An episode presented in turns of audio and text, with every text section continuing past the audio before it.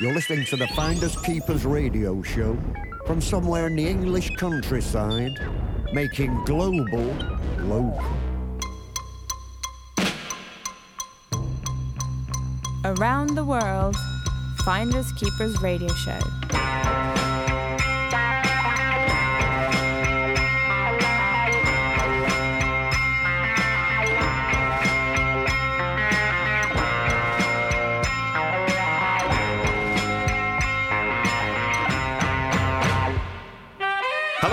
Welcome to the Finders Keepers radio show from somewhere in the English countryside, coming to you live, beaming around the world from the Keepers Cottage. I'm Pete Mitchell. We have uh, Andy Votel. Hello, Andrew. I'm Doug Shipton. Hello, Doug. Hi, Doug. And sitting to your left is our very special guest, uh, Mr. Damon Gough, badly drawn boy. Hello. I know this is a, a lifelong ambition to come and join us at the Keepers Cottage. I know there's somebody very special you want to meet a bit later on. I know you're very excited. It's a dream for me to be here.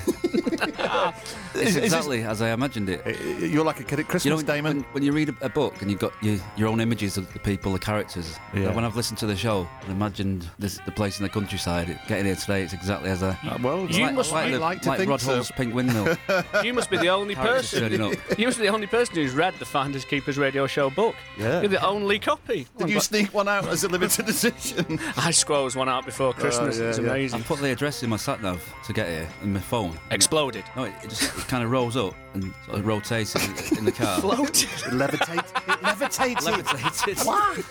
And, uh, like a, and a, and a- a s- a sparkler that you get on bonfire night came out of the, the phone. Like a Disney movie. Just stuck itself in the in the dashboard, and I just just followed Yeah. the sparkler, so, and, it, and it went out just as I got here. Uh, the- little star, little star of Bre- Bredbury. Hems. Uh, nobody. Unbelievable. Uh, if, Little if star this, of Bredbury. If, if this was TV, you could see the, the childhood delight on the face of Damon Gough there, couldn't you? Yeah. You know how happy I am to be here. Well, you you can tell. genuinely are. The, the last month we had the, the krautrock thing, which I wasn't too keen on the krautrock term, which we we addressed as we went along. Did we change Pete's polarity? Yes, I think. But we what was it? Thick. What do you mean? You We went- d- dancing in your pants by the What end of the it, show. uh, At the end of it, but this one still fills me with a little bit of dread. Mini dread. Yeah, a little Really? dread. A little dread. Micro dread. Can you reveal as to what we will be covering over the, the, the next two hours? Are you ready for it? Go on. This is like, well, you, you remember folk is not a four letter word and prog Yes. is not a four letter word. Yes. What about what about musical stage and screen? Music. is most certainly not a four letter If, if that was coming up on the TV, I, that's a program I wouldn't want to You- watch. nobody's interested. I, you know, it's, it's, it just it conjures up images of guys who collect um, Wizard Yeah. of Oz uh, figures and, and Hello Dolly and stuff like that. Um, Hmm. But What did they do figures from the, for the Wizard of Oz? well, yeah, when I watched that I Toy was just going to think that. No, yeah, I know. I was thing just thinking that. Have they? No, it was on um, what's it called? What's that? Um, where they go into sheds in America and find a load of st- Uh, what's- ga- what's storage hunters. Storage hunters. Yeah. You've got, you've got me grips now. to Yeah, see, to well, they show. are. That's, that's why the magic invited of the you. keeper's cottage. though. That's why we invited you Thank because you. you. like a, you like a little bit of Liza Minnelli in your life, don't you? And the, the various, you know, Somebody said I look bright like lights, my- a bit of rouge. Depends what she's wearing. My old cohort, Jeff, says I look like Liza Minnelli. Is there, any, is there, is there anything of Liza Minnelli about me? There is. Well, you're Really? like, a bit like an older Liza Minnelli. Thanks, Damon.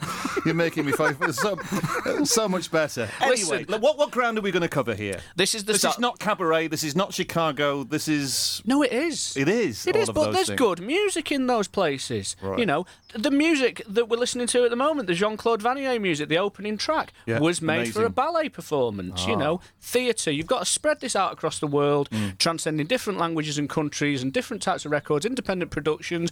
God knows, you know, the musical as, a, as, a, as an art form is a, is a wonderful thing that needs celebrating. Mm. So, it's got the word music in, hasn't it? Musical. it has, yeah, yeah. yeah. Oh, that's there's a clue there, isn't there? Yeah, there's a good start. Well, I mean, Who's Al? Uh, well, he's, he's throws it. You're throwing ballet.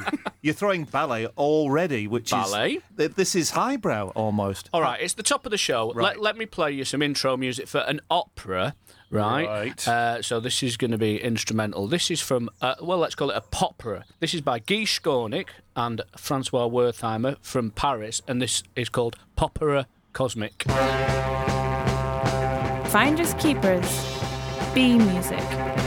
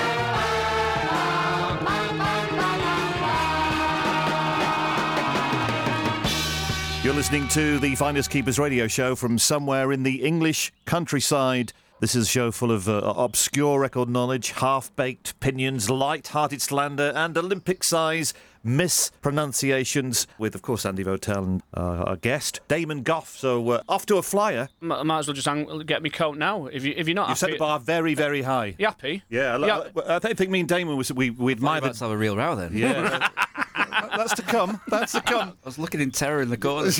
yeah, but the, there's a lot of drama in the musical, and that uh, drama in a different way. It almost has that sort of TV film or John Barry edge to it, you know, the, with the brass stab and, uh, and all that. Very dramatic. I mean, the guy who did the orchestral arrangements, Mr. William Sheller. These three guys, Guy Skornik, William Sheller, and Francois Wertheimer, they're, they're sort of like a few of the mid to late 60s dudes who were pre May 68 who were messing around with conceptual pop That music. changes everything, doesn't Yeah, it? well, Pre- uh, yeah. Pre-May, yeah. Yeah. Absolutely, yeah. It's changed. Oh, yeah. Left Col- Bank, Col- all of that. Yeah. Yeah, yeah. Riots all around the world as well. Good band, Left Yep. Bank. Yeah. But you, you said League of Gentlemen as we were listening, which is It's Yes. funny that, isn't it? Yeah. It does Yeah. sound a bit like the League of when Gentlemen you say music. yeah. when you say string arrangement, there's more brass prominent in that track there, and the way it was slightly out of tune, the vocalist unison it. That's what made that record interesting to me. Slightly odd. I think that's probably what you're going to get with musicals because That's what you get with Finders Keepers. Most what- records yeah, are slightly exactly. odd. Most of them are odd.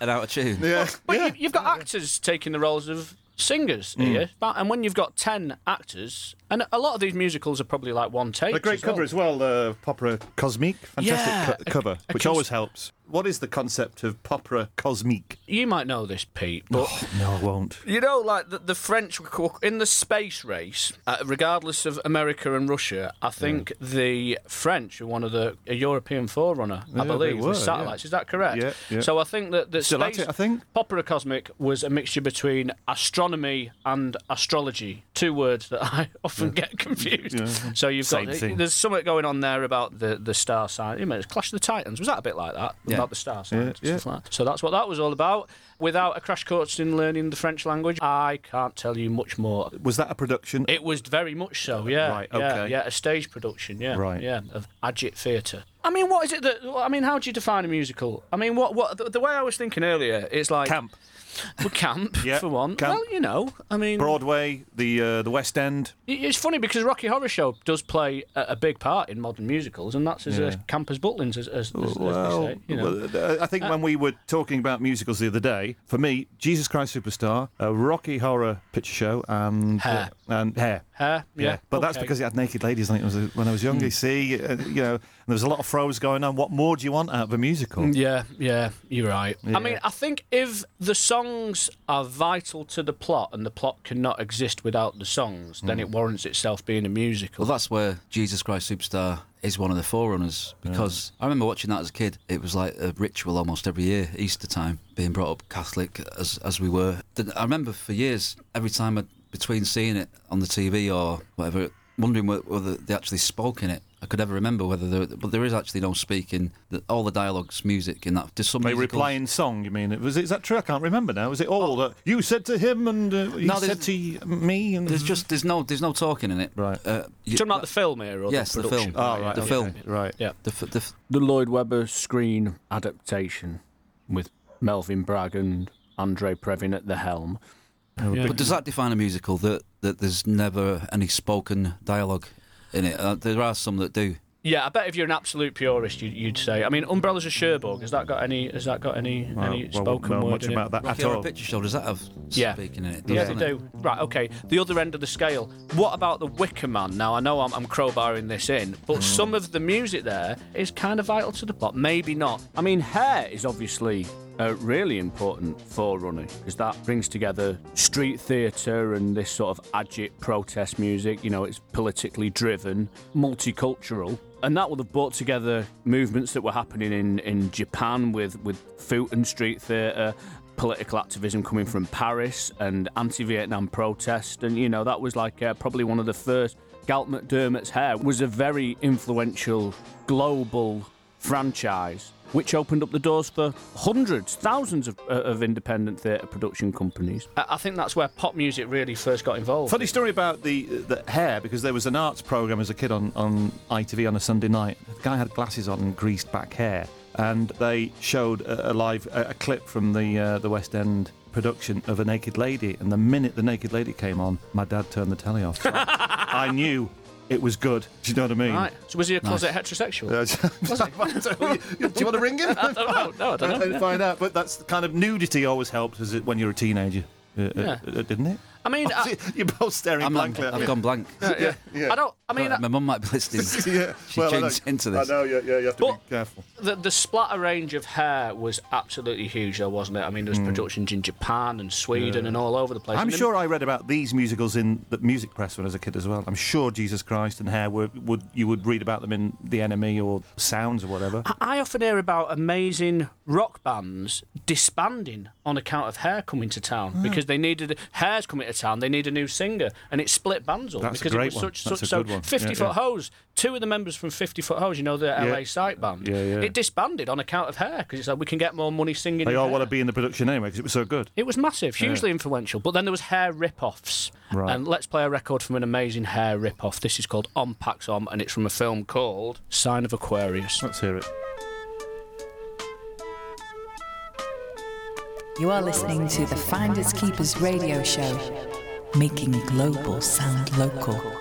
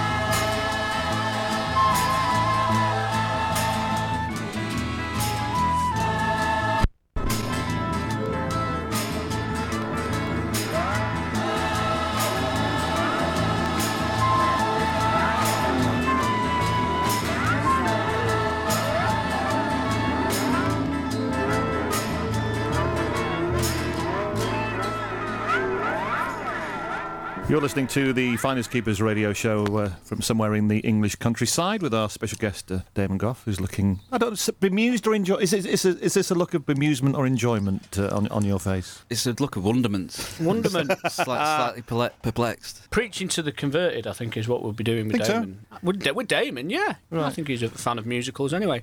That was um, a, a slice of hair. Doesn't sound quite right, does it? I mean, he's a fan of music.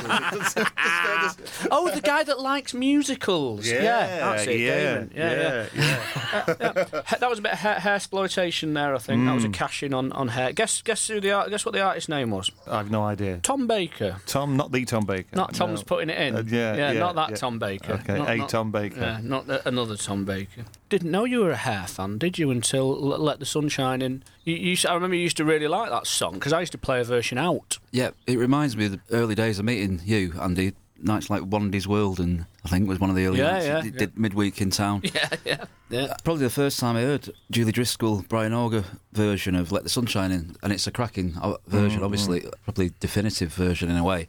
Her vocal on it, and the, just the track itself. So yeah, you introduced me to lots of stuff in those days, but that that was always one of my favourites. Still remains one of my favourite songs. I, I began to cover it on some gigs, and I could never really work out the, the lyrics. There's this stuff about Timothy Leary at the end. Timothy? Leary Deary. Yeah, yeah, yeah. Oh, right. It's about. It's I don't think about. I've ever heard that in. So for Timothy Leary, Deary, let the sunshine in is the very last Right. line. But but there's also bits. I downloaded the lyrics to, to, just to get them for when I did it on stage, and there's stuff about Manchester, England. Absolutely. Yeah, That well, was- I said, yeah. No. Yeah, yeah, yeah. Manchester, England, Manchester, England across the sea is, is is a big part of it as well, which which was a shock to me. Yeah, I was quite, I was quite, I felt quite proud and connected when I when I first.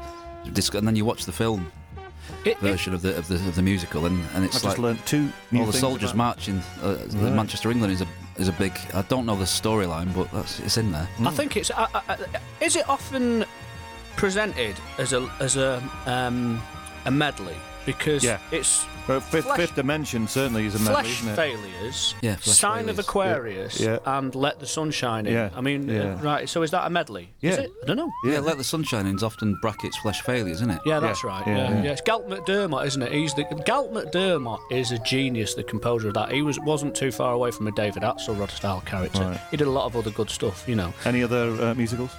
Tons, yeah. He did. Yeah, That yeah. was his Ting, was it? Yeah, yeah, and there's a great version by um, Dennis Coffey, Oh, who ah. we- maybe we'll play that later. yeah. Yeah. Um, now I'm going to bring it on a little bit bit early now, but sh- should we just uh, well, should we invite Griffin to the fray? If you uh, if you would like. Is it Nostradamus or is it just a knockoff? This is Sitaras in their eyes. I'm going to play an old record of, of, of foreign descent, and it suspiciously sounds like uh, a well-known pop hit. Possibly now a clue this time. It's quite specific to this show.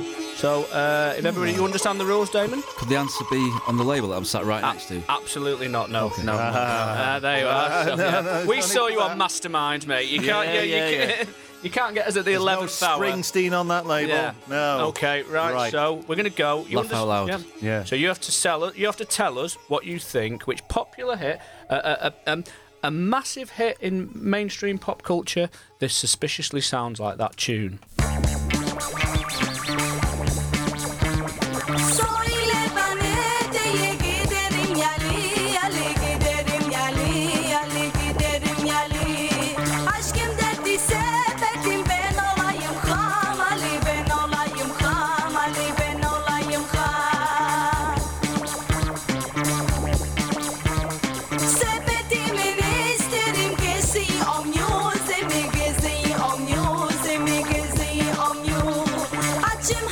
Hadi şemali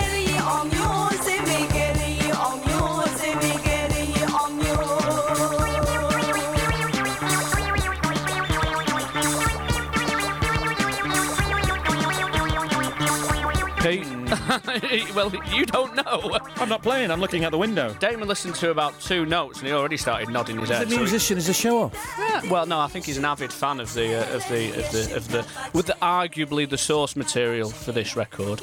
Um, this record we're playing now is by a 16 year old cabaret singer called Grazier. Right. But the uh, bass line The riff. belongs to. It's uh, heaven on my heaven on their minds or heaven on my mind from Jesus Christ Superstar, sung by Judas, uh, Carl Anderson. Carl in Anderson. in the film.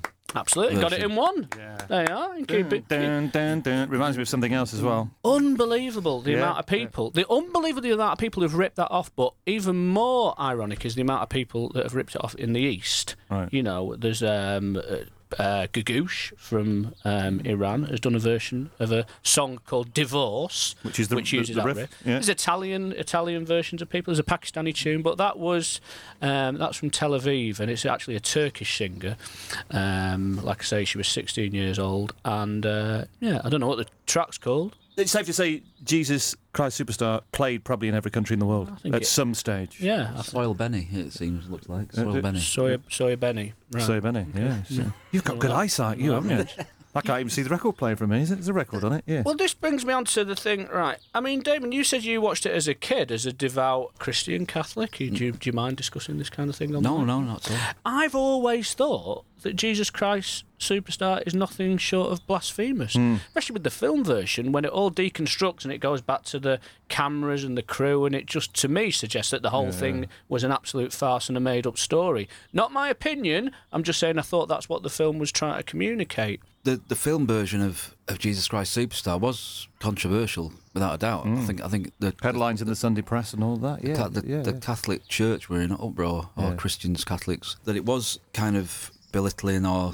sort of mainstreaming the whole thing. Irreverent. Yes, Yeah. it was. I mean, as a kid, I just thought the opposite. I thought this is it's just fantastic. The the edge of the music and the, and the, the way it's shot, it's just got a certain quality and class to it. But like you say, when they dismantle the whole thing at the end, they're all getting off the bus.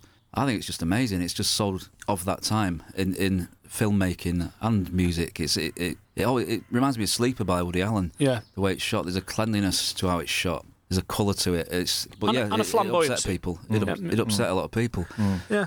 I'm surprised for a start how many people haven't seen it because they're missing out. I mean, I think maybe I've not ma- seen it for a long time, though. Is it ever shown on TV these days? I think people yeah, think around Easter it'll. Oh, it'll oh, will it be some get- feature somewhere? I've not seen it for decades, the- the film. I think people, especially record nerds or music snobs, probably think it's a bit too a bit too uh, obvious. You know, a bit too cha- a bit of a charity shop vinyl vulture classic. I think people stay away from it. I mean, the heritage, the people that play on the record for a start, is one thing. But what I will say is, if anybody's seen Holy Mountain, if anybody's a Holy Mountain fan, and it sounds like I'm talking the opposite end of the spectrum, to me, mm-hmm. Jesus Christ Superstar and Holy Mountain are one of the same. Mm-hmm. You know, it's the same kind of thing. The film deconstructs, goes through different stories, whether it's based. I mean, I mean that's got loads of religious connotations anyway. Jodorowsky's Holy Mountain. But if you like that, try Jesus Christ Superstar. You mm, know, mm. likewise, if you like Jesus Christ Superstar and you've not seen Holy Mountain, try that out as well. Ah, yeah. The heritage of the musicians involved, though, is unbelievable because the original stage show, you've got like Ian Gillan Deep Purple, yeah. from Deep Purple, you've Yeah. got a man, can't you? Victor Brox. Yeah, yeah. Victor Brox from Aynsley Dunbar. Was Gary Glitter in the original uh, cast? I don't know. Paul Nicholas, you might be thinking. Yes, thinking. he I was in might the be, st- yeah. he was in one of them. Karl Jenkins from Soft Machine, he plays on it. Ah, okay. The piano playing's amazing on it. Karl Jenkins, I think, on piano, maybe, unless it's keyboards. I'm The not other thing to quickly point out is that it's got it's it must have been where Lloyd Webber peaked. Uh, He wouldn't like you for saying that, but I mean he's he's, he's done phenomenal stuff since that's that's obviously successful around the world. But a He's going to say Phantom of the Opera. Is that that was him, wasn't it? Yeah, yeah. That's so many musicals, but the style and production on the original film is is just phenomenal, really. And and Tim Rice's lyrics as well. They're really to encapsulate the, the message from the Bible in the mus- in the musical version of it. It's really clever. Hey kids, go away and watch it now. Well, after the show, obviously. Listen to the show. Yeah, I, I mean, yeah. yeah. There's, there's, I mean, Matt Berry, he's a big fan of of, of, Indeed. of Jesus Toast. Christ Superstar. Graham, Steve Graham Toast. Massey, he's a big fan of it. Yeah. Yeah, yeah. See, See? see. Yeah, naysayers, um, you know, it's on your uh, on your doorstep there. Just go and pick it up from any local charity shop and uh, Mm-hmm. delve in. Next, then, what what have, what have we got next? Well, do you know what? I'm going to play, sticking on the theme of JCS, I'm going to go with uh, an Italian. JLS. Yeah, I'm going to go with JLS. split up now. I'm going to play an Italian rip-off. My specialities are Yeah, yeah. rip-offs. Here we go. This is from a film called Pop White Jesus, believe it or not. Finders Keepers, second class sound.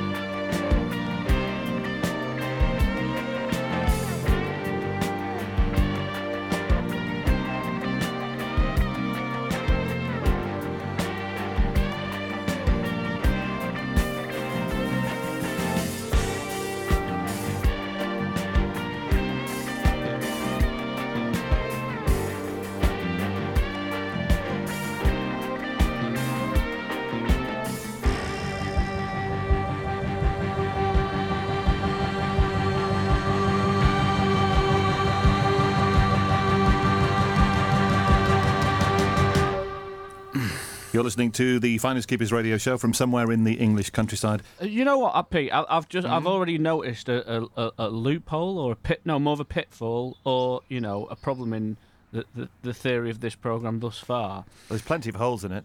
Is that uh, although it's a musical thing, we've been playing mostly instrumental music. Yeah. Yeah. Um, so I just want to make that clear before I'm before any criticisms levelled at me. By who? I don't know. I don't know. But um, yeah, you know.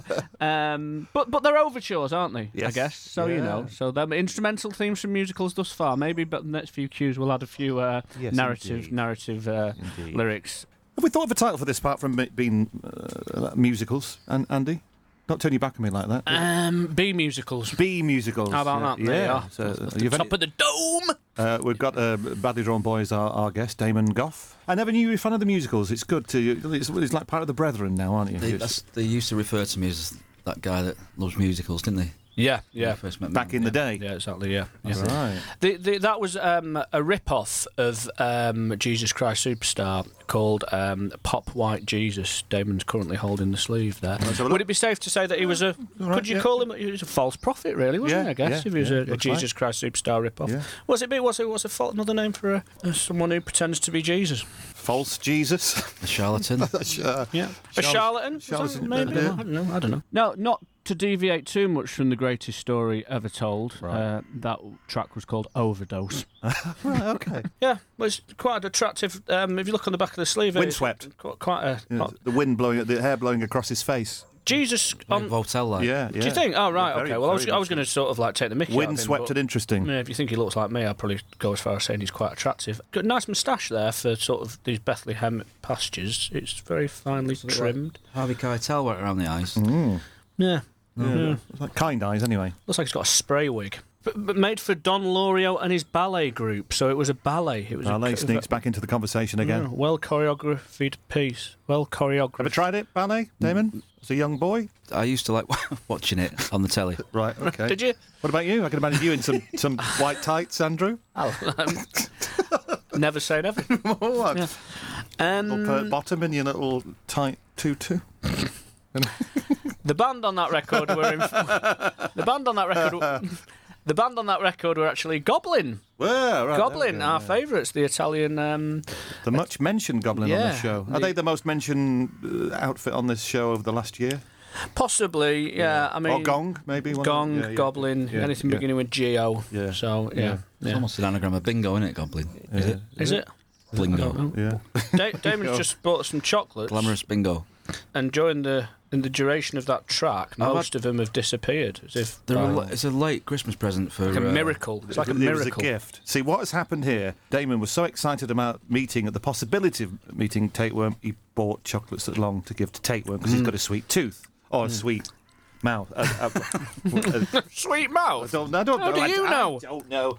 But we. Um, sweet sucker. so by the time by the time Tapeworm arrives, perhaps saving one in a little wrapper because he won't be able to open it. Maybe, I was going to say saving that one that looks like a chocolate finger. I Yeah. bit into the what they call chocolate finger. There's no biscuit in that. No, That's just really? um, yeah, Really? it's like almost like You've had four. Is that? Have you had four? Four of them. Have you had four, Damon? three, I think it was Well, three. Pete. You've had. You've four. You've had four. that chocolate finger was a, ru- a rug puller because inside it was almost like it was like some sort of fondant fondant. See, this is Yeah. what you Yeah. don't get this on the BBC, do you? Talking No, you through don't. chocolates. No, it's Hey, banned. any any highlights there? I thought the strawberry cream was quite nice. No, a no, lot no. sharper than you common a garden strawberry cream. Let's save them for guests. okay. Okay, from All this right. point onwards.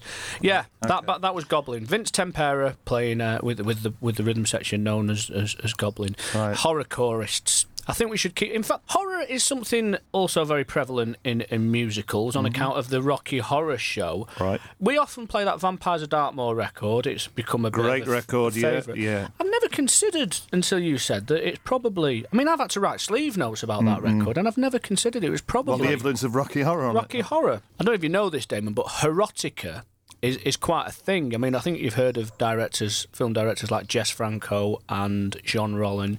You know, they come under this this thing. You know, that mixture of sex and horror. Mm-hmm. That's massive. You know, and I think Rocky Horror Show's got Michael something to do Winner, would he be following that genre? Doing the, the, the, the insurance adverts. Uh, yeah. what? what was his catchphrase? I go, Oh, it was uh, What was the catchphrase? His catchphrase. not on your Nelly, missus. or. I can't remember it. One in a row, one in a row. That was it. But- but- Wasn't it? But Michael Winner made those types of films, didn't he? Yeah. Did he? What? The Devils? Is that Mike? That's Ken Russell, isn't it? Well, there was always a bit of, you know, there was always a bit in the seventies, a bit like Tales of the Unexpected. There was always a bit of flesh that was. Yeah.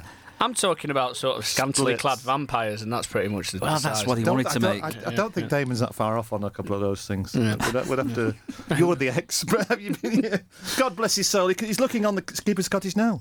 There was, a, Michael Winner. there was a guy in Germany called Horror Charlie, and he did a cabaret stage show called Horror Charlie's Horror Sex Show. Early doors, big krautrock collectible. Ouch. Yeah, and that's what that's what he did. He, I think he was doing it in, qu- A lot until of traps involved in chains. all that kind of thing. Yeah, our good friend Jamie Dunning was looking for original copies of this record. It's a it's a three hundred quid kraut record. It's massive. It should have been on, on last month's show. Right. But Jamie got um, a Super 8 film of the show, and it's all it's silly. It's all theatrical, sort of like you know, lots of tomato ketchup and stuff. But it's uh, Mm. Good. Yeah, it's not. It's just basically Rocky Horror Show. That's the, the sort of vibe. So I think there's a bit of a legacy there. We're on a tip you know. here then, are we? On a Yeah, Rocky yeah. Horror tip. Do you want to hear it? Yes.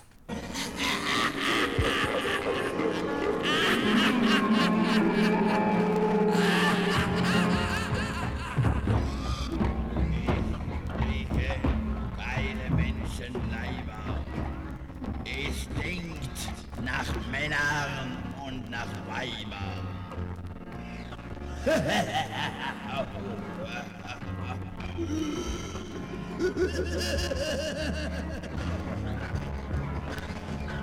Und wenn ich mich im Kreis umsehe, dann steigt mein Blutdruck in die Höhe.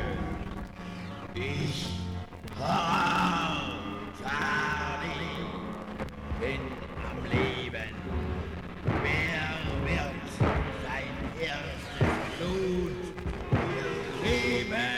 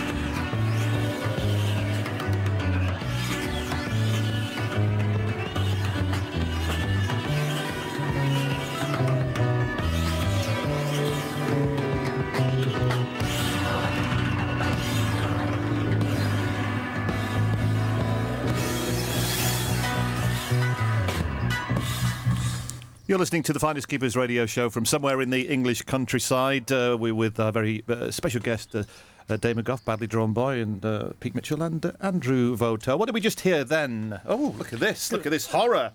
That black and white, sort of horrific. Uh, I love the drums at the start. That Yeah. track just it's like, sound like a kit, but they're so squashed and Mm. processed. Yeah, that's. I, I love phase drums like that, Hmm. uh, uh, but after. 20 years of actually coming to realise that they sound terrible when you play them in nightclubs. It's just, you know. like they're the artwork, I'm sure you're a fan of that sort of black and white artwork. Looks like Hungarian or German or something. Yeah, That kind of- Germanic. Yeah, yeah, the horror, certainly. horror sex show. Look what label it's on. Uh, the label is uh, on uh, uh, horror, sleeve with Andy on it as well. Horror loads of them. Records. What, that, what you mean that big hairy beast in the middle? Yeah, I know. You saying that looks like me? Stuff of uh, nightmares. The horror sex show. Yeah. Him. Uh, the- what Rocky Horror Rocky Horror has got to answer for, I Mm, think. You know. Plenty of. But in Germany, that was massive. You know, stuff like the we go on about all the time. But Mm, you know, the um, the uh, vampire sound incorporated and all them things. Yeah. You know, that's just one of the missing pieces in that whole world. But crowbarred it into the show, given the fact that it was a stage show. So, yeah. Um, yeah. And th- another horrific thing that's happened when while I turned my back to pick that record up, all the chocolates off the front layer of miraculously Top layer's gone. Well, I don't. I don't know, know whether it was Damon's sort of like problem, a not mine. Messiah-like uh, um, I just turned me miracle. back. There was Yeah, there was a couple couple left in it. They've turned me back and they've gone. There's the delving down to the bottom. Oh, the yeah. second layer now, aren't we? It's a layer. What's that? What are you asking about this earlier? the- You had the, a uh, grind. What's that one there? Why did they Is do? Is it gold? Is it, is it a- gold? That's in gold. That's an orange Oh, crisp. It's beautiful. Is that the door? It is the door. Do you want Is me it the to? door? Do, do you want to? Do you want me to go, go and get the? Pete Uh, Damon doesn't know, know how, how to find the door. well, if you, if you, you First time continue, here. I'll just go. I think there's a, a guest at the door. I think I, uh, there's a, a pungent aroma in the air. You Uh, I car- just carry on, Pete. I'm, Oh, tapeworm, the cretinous parasite. Hello, Pete. Hello, Pete. How you doing? Fantastic. Oh, I'm so excited to see you. I'm feeling. I'm, I can't wait to do the radio show today. I've got something. We've got a special guest for you to meet up in the uh, the keeper's Oh, cottage. who is it, Doug? Uh, No, who, uh, who is it? So, you've met many famous people in. famous. Yeah. Oh, right. Oh, well, I'll take her anyway, mate, because I'm feeling nosy Come today. on. So come on, let, who Come is on. it? Who is Come it? Tell me who's it going to be? Badly drawn boy, Damon Gough. You what? Who is Yes. it? Badly drawn boy. What? The rat fella what where's he at? Yeah. Oh my! I've seen him on telly. The missus loves all that about boy and how bewildered, bewildered boy and all that. Oh my! You're joking. You're pulling my leg, aren't you? Come on upstairs. Come No way am I going upstairs with him here. You should have told me to wear something decent. I feel half naked. Oh God! Well, uh, just tell him I'm not coming. Oh, don't, don't.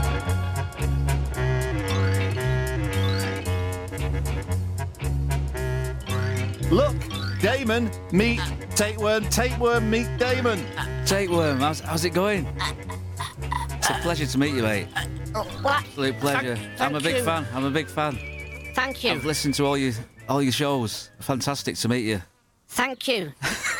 uh, I've, yeah, I've I've wanted to meet you for a, a, a astonishing amount of time. I, I feel the same, Tapey. Tape. T- t- why do you not call me Tapey Pete? Uh, it's a Thank term of, you. term of endearment, obviously. thank, thank you. Da- do you mind if I call you? Do, do you mind if I call you Darren?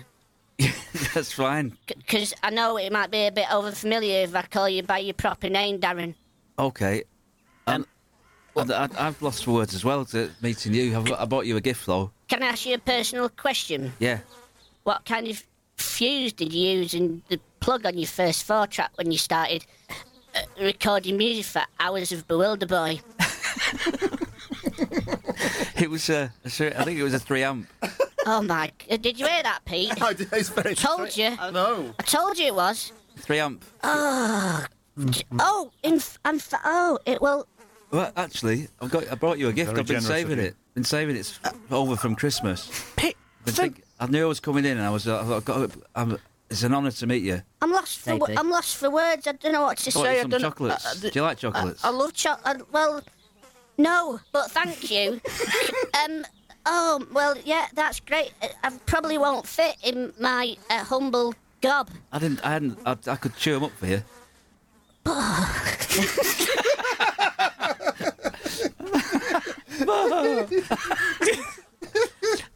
C- do you mind if I ask you another personal question? No. What what brand of cassettes did you use on on when you were doing demos for Don't You Forget to Feed the Fish. I was, I was mainly using TDK. Wow. wow. Did you hear that, Pete? Yes. Why don't you buy me chocolates, Pete? It's, uh, I, I, I, I obviously need to change my attitude towards you, cretinous parasite. You're a little, ner- you're a little nervous, uh, tapeworm, in front of Damon now. Just put, act the professional like you know. Sure, Pete. Um, well, I, I've actually got you you a gift, um, Damon. Oh, that's very um, yeah, kind. I've got. Well, it's funny. uh, I'm glad I'm equipped because what I've got here. Um, I'm feeling a bit more comfortable in your presence now. But what I've got here is, um, so I'm going to play you at your own game. I'm going to play you at your own game because I've got something which I've carried this around with me for ages, hoping that I might possibly one day even bump into you. It's a cassette but somebody dropped off at the tip once, and it says the words "badly drawn boy" on the cassette written on. And yeah, and I think I don't. I'm no expert on you. You're the expert on you, not I. You much pop. You know a lot more about what you do than I or Pete know about what you do. You know more about it. So Should do, yeah. because there's two ones on here called the, uh, the, the Raven and Hungarian folk folk song. Are them by you? Because it sounds nothing like uh, Once Around the Block, Right. and it sounds nothing like There might, Disillusionary. been, there might be for something I did ages ago, tapeworm. Well, uh, well, in fact, well, if that if, if that's all right with you, Pete, and everyone here, including mm-hmm. yourself, Darren, if we play that on the show now, will that qualify as my my um my contribution to today's radio station show? Yeah, should we play it? Oh yeah, well, if that's all right with you, Darren, that's that's, that's It's fine. fine. It's fine with me. Just Tape. do what Damon says, all right? Here it Right, is. All right, we'll, we'll play it now. Look, I'm not no you. You press play, Damon, because you know how to work these Okay, I'll do, things. I'll do it. I'll Is do that it. mate. really him? Yeah, is it? Yes.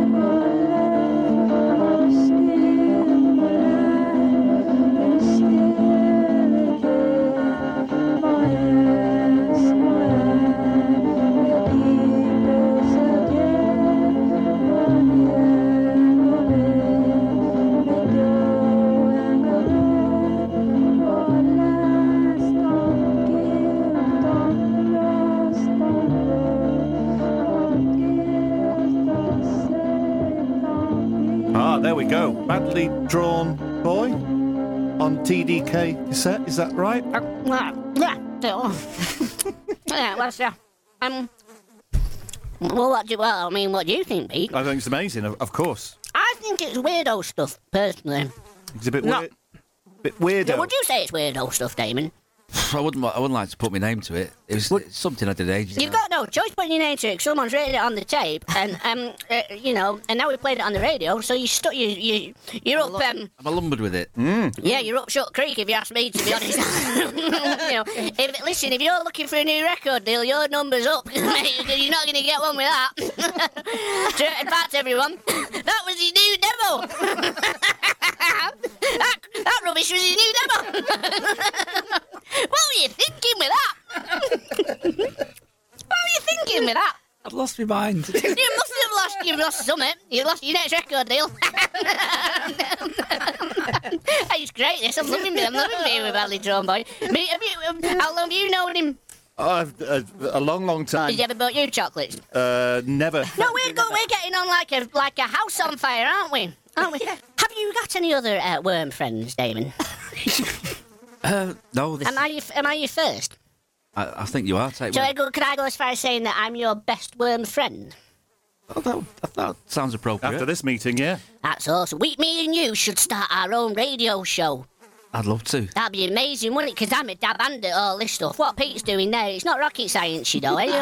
I can see that you've got What? it. Oh, listen. What you need, what you need now at this juncture in your musical ability is a personality. if you've got a personality, you can take on the whole universe. you can take on the old God. You know, it's it's, it's amazing. Pete's told me. Pete tries, don't you, Pete? I do try Yeah, very he much. does try. Sometimes he even cracks a joke. Have you got any jokes? Uh, I mean, oh, I mean, oh, here, you know. You, you, I can Just tell us a joke. get Any- confident now. Tell us one joke off the top of your head, uh, but don't make it last too long. skeleton walks into a bar Go on. and asks for a pint of lager and a mop. Is that it? Is that it? That's it. God.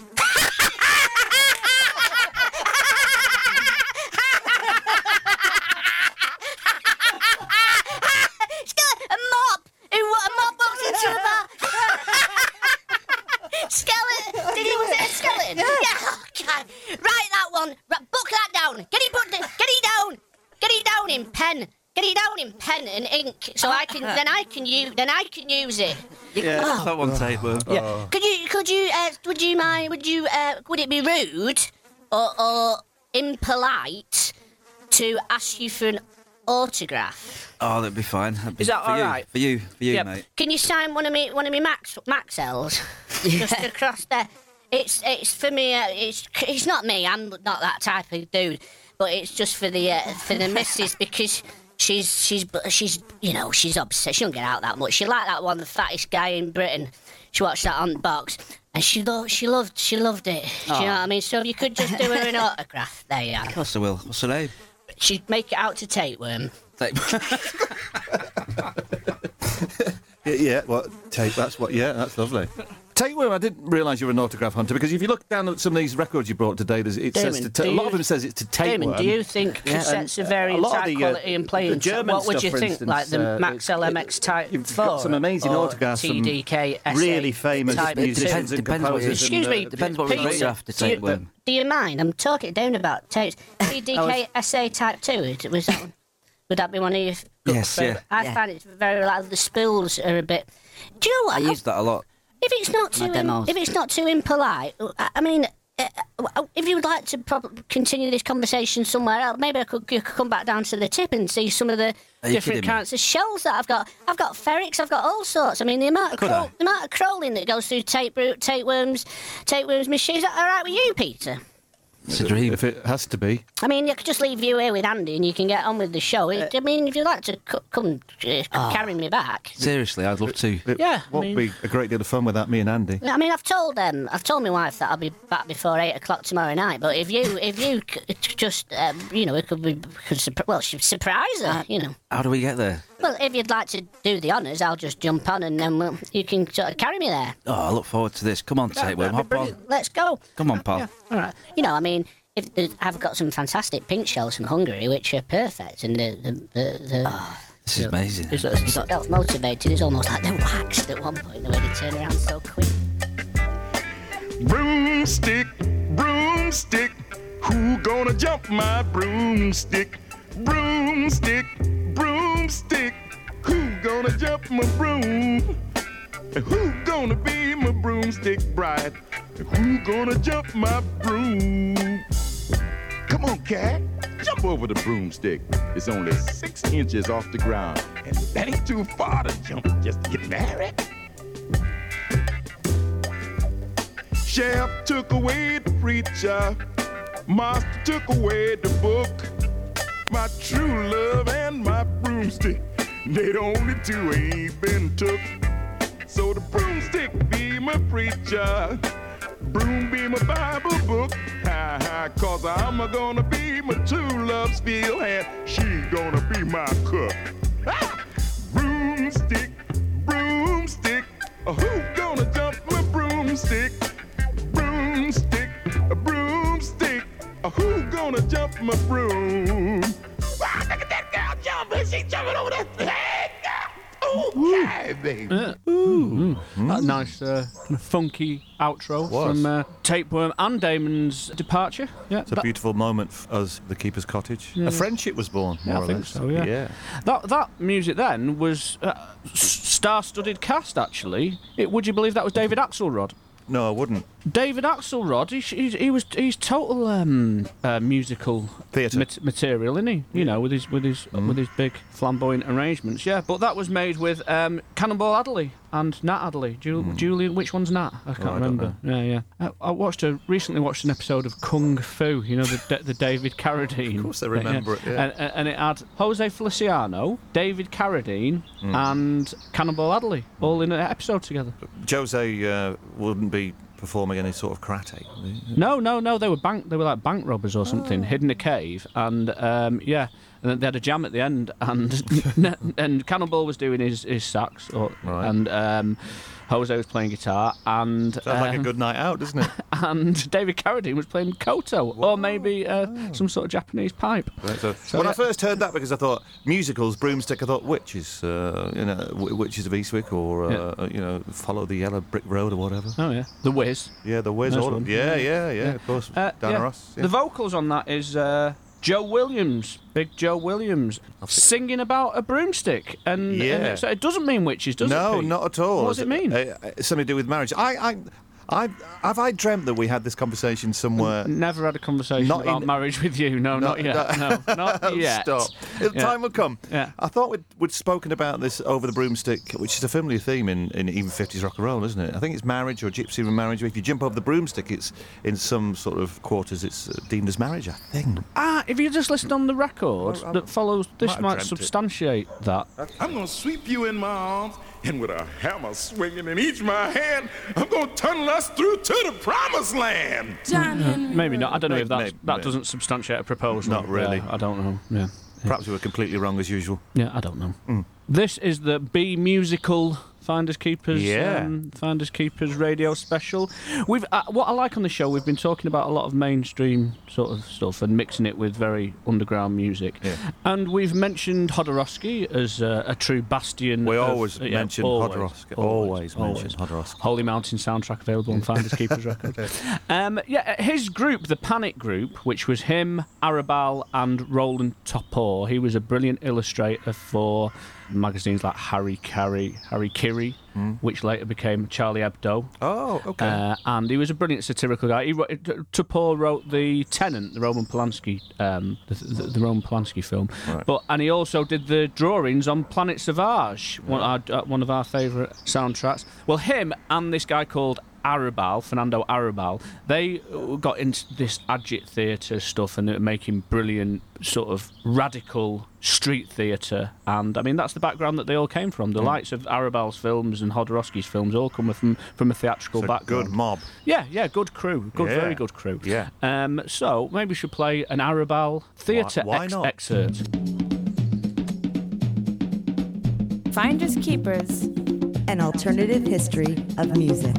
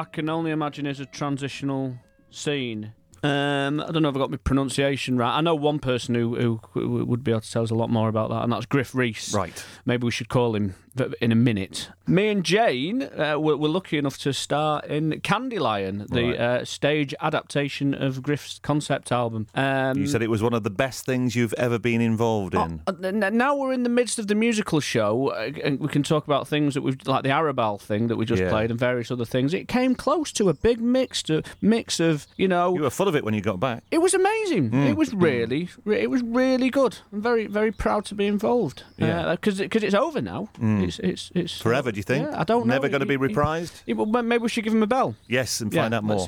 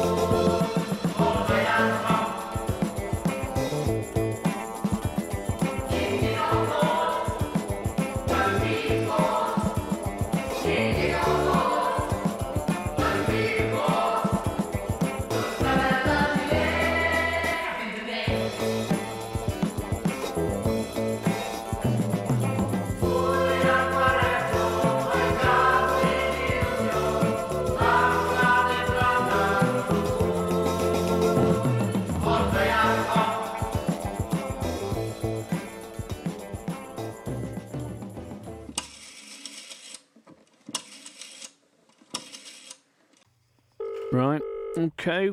Welsh dialing code for Mr. Gruff Rhys. Hello. Ah, it's Gruff, Gruff Rhys. Hello, Gruff. How you doing? Good, thank you. So we're doing our show about musicals, the Finders Keepers radio show about musicals. Pete, we've just played uh, all-star cast Welsh musical nativity performance, uh, and I also mentioned Candylion, Gruff's um, play, um, which was also a star-studded cast, wasn't it, Gruff? Well, musically speaking, there was Kliph Scurlock on drums from Lawrence, Kansas. Formerly Flaming Lips. Yep. Sweet Baboo. Sweet Baboo. From Llanrwst. Emma Damon Thomas from Islet. Lisa Jên from 9Bach. Is it easy to explain the the plot line, Gruff, or the outline of the show, the theatre piece? Yeah, it's set in Pixel Valley so far back into the past that it's in the future. and the people who live there are made up.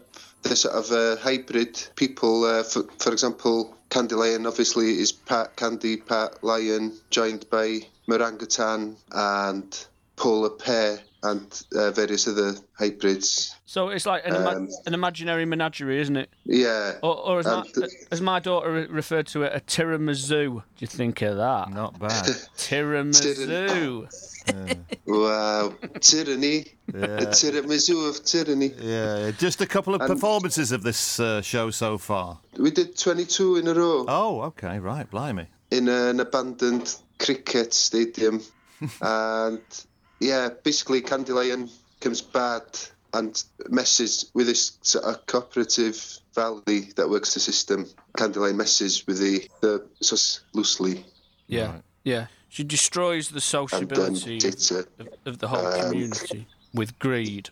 I think is the main thing. Without exaggerating, I came back and told all my mates that it was like you know, if you take it was uh, a rock opera taking the Mm. best bits out of Arrabal and Jodorowsky productions Right. and mixing it with William Klein Yeah. and then adding a little bit Cool. of Gruff Rhys to it Oh, yeah. for this pro agit theatre Wow. rock opera Yeah. with sort of pink rubber clad military police and Sounds improvised amazing. radical politician rallies Whoa. and various other things, and then giant inflatable, and a mix between basically the banana splits, funkadelic, and the list just kept on going like that. And people just said, "Oh, Andy, this sounds like one of your press press releases. Yeah. and you, just, yeah, you just try to make it into something that it isn't. But as people know and trust Gruff and everything that he's involved in, it was exactly that. Did I do it justice there, Gruff, with what I was how I was trying to Well, explain? yeah, we were keen to fight the tyranny of gender assigned colours. You know, how girls and boys are divided to pink and blue. You know, the um, the macho military are dressed in pink, and that, that's something we wanted to play with. Right. At first, you tried to like paint the whole studio pink or something, but they they got a bit nervous. Is that right? Yeah, they, they thought men wouldn't come.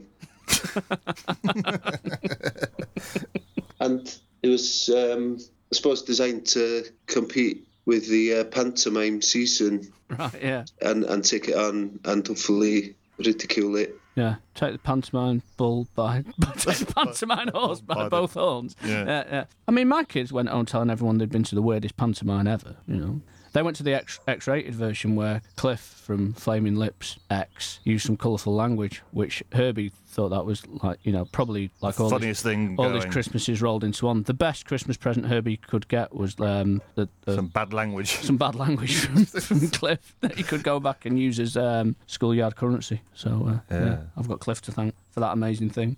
It's hard to think that things like Jodorowsky and William Klein didn't influence what you did in Candylion, Gruff. But then, having thought about it more, there's such a rich culture of musicals in sort of Welsh pop, political pop, independent pop music from Wales, with stuff like Salem and uh, Gaf- is it Gaffedwid and Meic Stevens, various things. I mean, you know, if you look at the Sain label and Ren, and there was tons of tons of um, amazing musicals coming out of the 60s and 70s. Yeah, and things like Melltith Crazy, Ma- Mabinogi based folk operas and the um, there was I suppose the the first one was um, there's a, a folk opera called Etifeddiaeth Trwy'r Mwg from the late 60s by Geraint Jarman and Mike Stevens with a, a full BBC orchestra.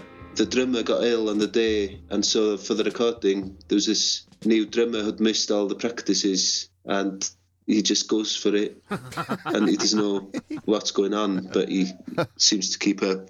And um, Yeah, the most the most over the most over ambitious uh, percussionist in the greatest Meic Stevens uh, musical stage play never released. it never released. Yeah. There's an audio copy that surfaced, but the the BBC threw out the actual film as they used to do. What's so there's Um, only audio in existence. Yeah, I suppose it's similar in tone to um, the Melody Nelson album or something by old Serge. I can always remember the name. It's one of the few sort of musical names I can remember because it's got the word Moog at the end, which is MWG, which is also a Meic Stevens EP. But what does Moog mean? Smoke. Smoke. So so what's what's Yeah. the what's the what's the English translation of the Meic the unreleased Meic Stevens? Uh, etifeddiaeth uh, means. Does it? Does it really? Does it really? Yeah. And the other one, you know, the one that we mentioned earlier, the the amazing one with the big sort of soldier on the front, which was a brilliant TV sort of Jesus Christ superstar. Is that Melltith ar y nyth? Yeah, yeah. How, how does that translate? Uh, Melltith is uh, what what do you call it when you put a bad karma on to Oh, is, is it called a curse on your nest?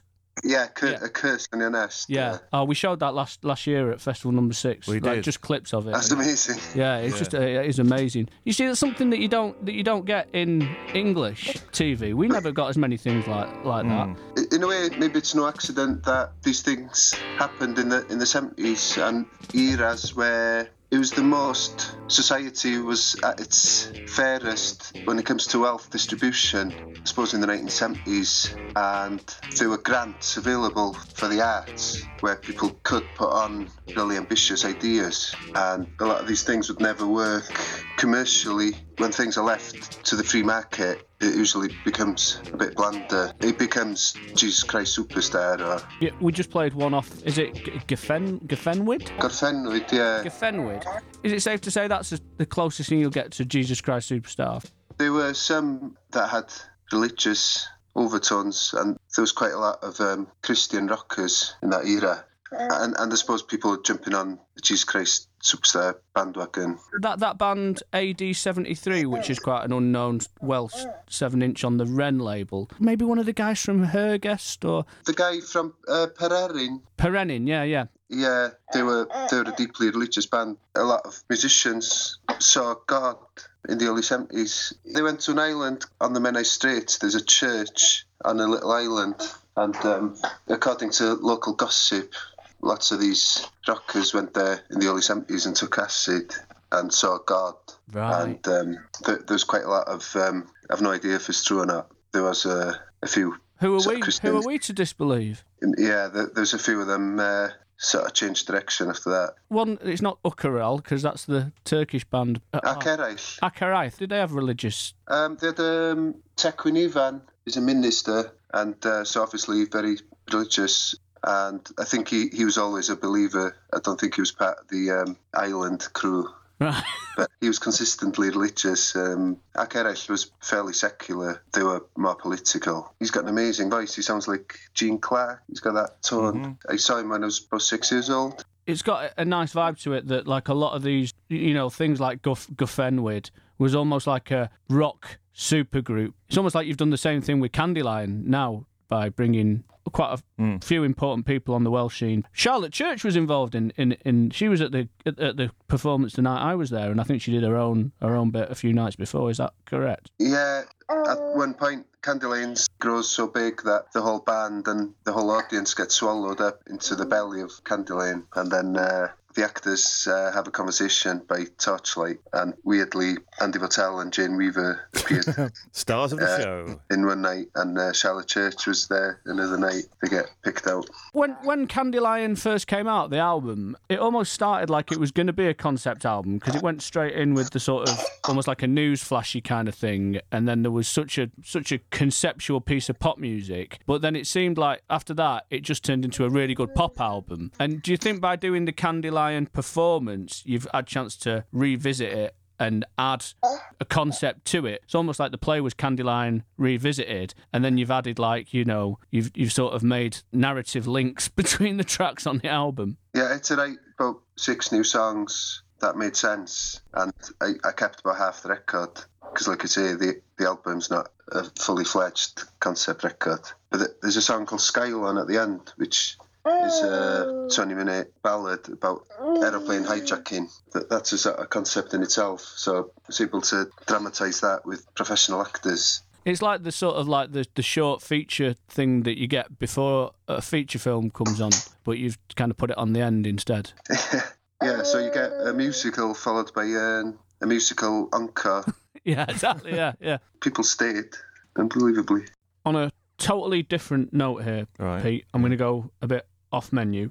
Do you remember uh, a 1983 TV program called One Summer? I do, About yeah. two Yeah. Liverpudlian kids Yeah, yeah. who ended up in Wales running away from school. Yeah, they escaped to North Wales. Yeah, it was like a, a Willy Russell story that he disowned because he didn't like the casting Right. of it. But it's kind of seminal because they, they sort of mix up sort of like the post punk era, but a bit of youth rebellion and then a whole load of terrace culture clothes Mm. happening. Well, Finders Keepers have found the original master tapes Good of on the you. soundtrack. Oh, no way. Yeah, I, yeah. I remember the mouth organ theme tune. Yeah, yeah. Do you, do you want to hear it? Yeah.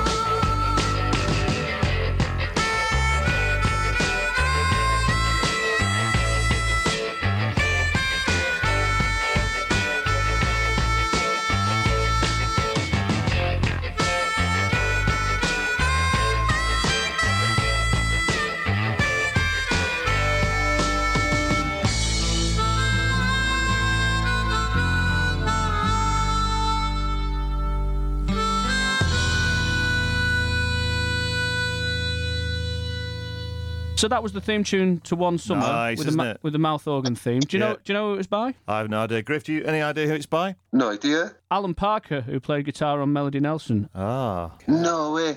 yeah. there's a great connection for you. It all, all links back together. Not technically a musical of any sort, but it had music in. But yeah, D- I don't know if you remember when they go into this Welsh pub. They on TV. There's like a weird banana splits TV program on, and it's Miri Mawr. Would would it be safe to describe that as the, the Welsh banana splits, or uh, maybe Gruff can give us a clearer? Yeah, tell us about that, that show, Gruff. Well, it was a deeply weird TV show. They also had occasionally a late night version. They lived in a sort of psychedelic cave. There's probably bits of it on YouTube. The leading character was called Caleb, like a giant anteater type figure. There's a, a guy called Dan Dŵr, which looked like uh, the Hellraiser character. And There's another guy called uh, Dean Cray, which was ac- the actor was actually killed on set. What? He went out for a cigarette and um, his uh, he died. What? His suit set on fire? No. Yeah, No way. What was it made out of? Polyester. uh, Yeah, sounds like a polyester incident. Bloody- It's got Miri Mawr, which which translates as big fun. Is that correct? Yeah, big fun. Wasn't much fun for that. No, yeah, no. no. sma- yeah, but yeah. Anyway, yeah, I'm glad you remembered that because I wondered if that was uh, was was greened in in Wales. So. Yeah. All right then. Um, so we should talk a little bit about. Um, we've just got test pressings, and I'm right in the middle of doing the artwork for the soundtrack to "Set Fire to the Stars," which I think Gruff is that the first ever dedicated soundtrack album you have made and released. to be released. Yeah, I've got I've got two unreleased soundtrack records, but that, this is the first one that's been released. I know you did some amazing stuff with the director Phil Collins, who's also worked with Letitia and Demdike Stare and other great friends of the show. Yeah. Tutfu soundtrack. That was the, the first one I did with a, a band called the Niwl, um, North Wales' premier surf act. We went to Berlin and took part in an utopian TV shopping channel. It was broadcast throughout Austria, Switzerland, and Germany, selling experiences like interrogation, for example. um, but nine euro ninety nine. Whilst we played continuous music. You could argue that it was it was bona fide krautrock, really. Yeah, I think yeah. it would would would have said. Yeah, apart from one light reggae interlude. Welsh reggae, like French reggae, freggae, is is a thing. Welsh reggae Well is um, originated by Geraint Jarman. He, he did a series of albums with. Um, I mean, he grew up in urban Cardiff, and he had links to the Rastafarian community, and made sort of proper reggae records. And they used to play him on Reggae Sunsplash and stuff on Channel Four. Amazing. But it, but it happened to be in the Welsh language. But the strange thing was that he inspired a number of bands from rural Wales who'd possibly only heard him Right, yeah. to also become reggae bands. so there was a, a weird sort of sub genre of Welsh language reggae made by people inspired by Geraint Jarman. Reggae was big in, in Bethesda, was it, for a, for a short amount of time? Huge, massive. Huge. Just to add, Pete, Geraint Jarman is the guy who plays the part of Spotty in Super Ted, is that right? Yeah, and was a member of Bara Menyn Of course. in, in the 60s. There's photographs of um, him and Meic Stevens and Syd Barrett Wow. hanging out in Yeah. For uninitiated fans of the Finders Keepers show, Bara Menyn were almost like um, a Welsh answer to Oh. Osmotantis. Oh, right, okay. Featuring Heather Jones. Right. Well, Gruff, it was great to hear from you, as always. I I would love to recommend the show Candylion to anyone who's willing to watch it, but sadly, it's no longer on stage. So it can only exist in the mythical mind of, uh, of um, previous patrons. Indeed. Well, we look forward to your brand new album, Set Fire to the Stars, out very soon on Finders Keepers. Right, well, cheers, Mabon, cheers, Tegan, and cheers, Gruff, and we will hopefully catch up soon. Thank you very much. Okay. Thank you, Gruff. Bye. Thank you for joining us on uh, uh, Gruff Rhys and Family uh, in Cardiff on the Finders Keepers radio show. Mae fi sy'n bygwth pob doethineb. Mae fi yw'r sair sy'n creu casineb. Mae fi yw pennaeth yr angau llwm, pensau'r rhyfel yn curo fy rwm. Mae fi yw'r sair creulon an y byd. Coeliwch fi, fy enw yw gofid. Mae fi yw'r sair sy'n creu gylyniaeth, fy enw yw brad a gweniaeth. Mae fi yw'r sair sy'n creu pob newyn, y gwacder pell, y mola plentyn. Mae fi yw'r sair sy'n crwydro'r glannau, yn heirnas yw'r byd, fy enw angau. There you go. You listen to the Finders Keepers radio show from somewhere in the English countryside. We joined uh, joined up with the Welsh countryside uh, uh, for just a moment there with that song, and, and previously uh, the very wonderful Gruff Rhys. Yeah, that uh, outro there was in fact the intro to uh, Nia Ben Aur, one of Ah. the great Welsh Hmm. rock operas we were talking about. We, uh, we we actually released a contemporary rock opera, uh, Welsh rock opera on Twisted Nerve once. Ah, okay. Yeah, called uh, Cerdant. Mm. Do you want to hear a bit of that? Yes, please. Yeah.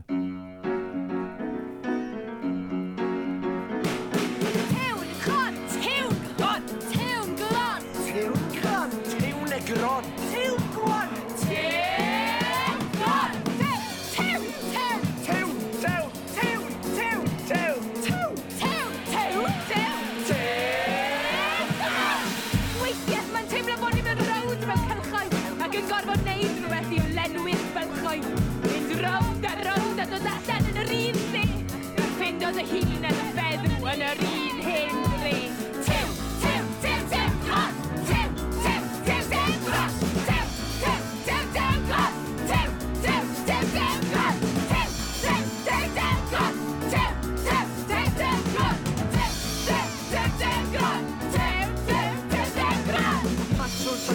diddordeb yn rhyw fath diddordeb. Ond mae pethau'n gwella bod i'n ffindio angen sondeb yn lle drosodd a drosodd lle mae popeth diosod Trwy'r anghydfod, dyrchau ail ddarganfod.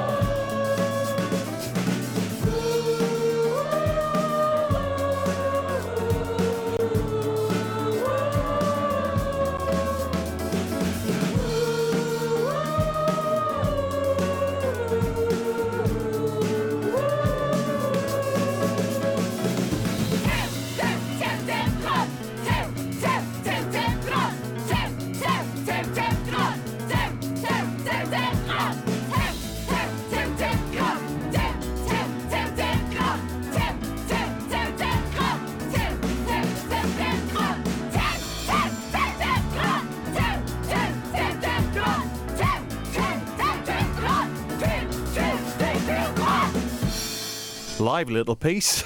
Yeah, tune tune gron. Yeah. Um, yeah, It's good, that. Really good. MC Mabon. There's only 300, 300 singles we pressed of that? Will they all fly off the shelves? Well, they did actually. Yeah, I mean, there's 500 copies of Badly Drawn Boys' first EP, and that w- went for a hundred pound in various circles. So it's rarer. It's one of the rarest Twisted Nerve releases. That. My brain always says, "Did you have twenty copies under the desk for yourself to sell?" Or No. never. Not your, No, not more- your style. That is it. Nah, more interested in um, pressing the next record. Yeah. I'm very loyal to the record collector community. Power to the people. Yeah. Crate diggers are are my people. You are the president of the Crate Diggers. no, no, I am not. No, no, no. no. Is there a pre- is there there must be. there yeah, must be yeah, somewhere. yeah, no, You're high up there. You're on the board, aren't you? No, I don't know. I get kicked in off the board and bloody springboard. so, the Japanese Hair soundtrack bequeaths samples, namely the uh, bass line off Halftime by Nas.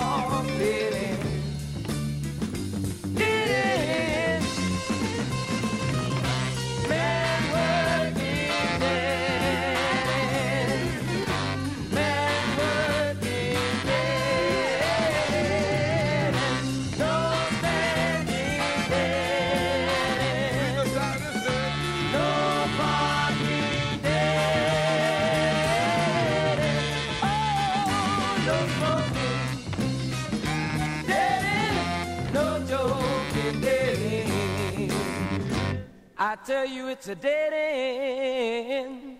It's a dead end. Oh, yeah. I tell you it's a dead end. My friend.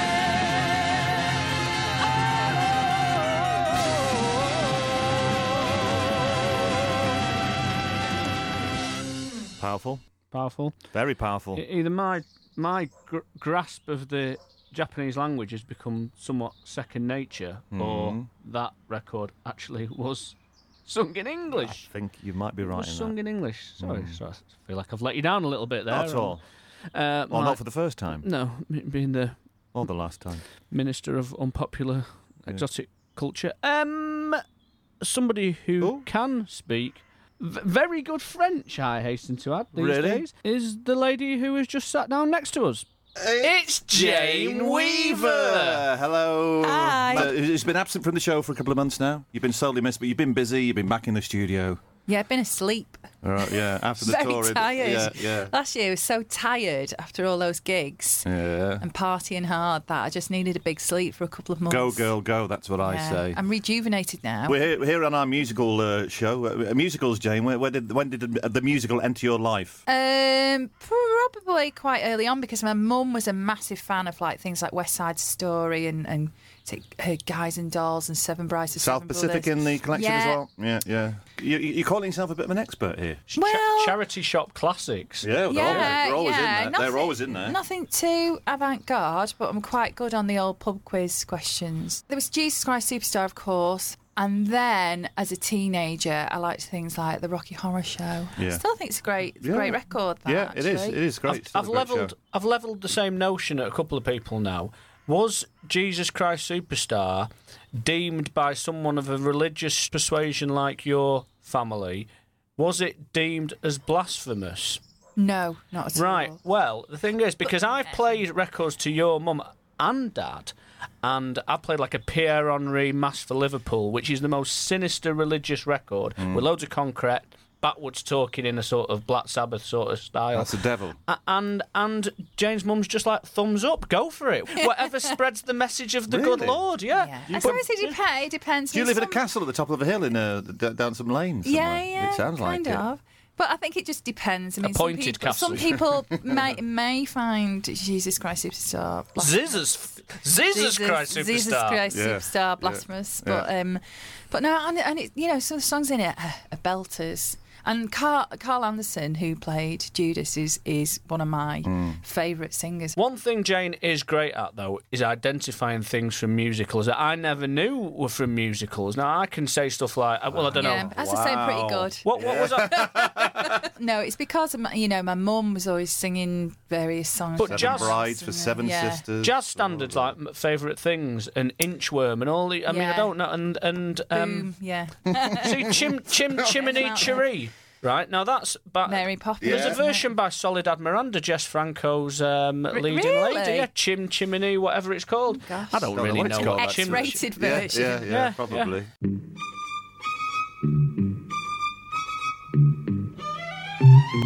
Chinchimini, chinchimini, chin, chincherí, el ser un modesto desollinador.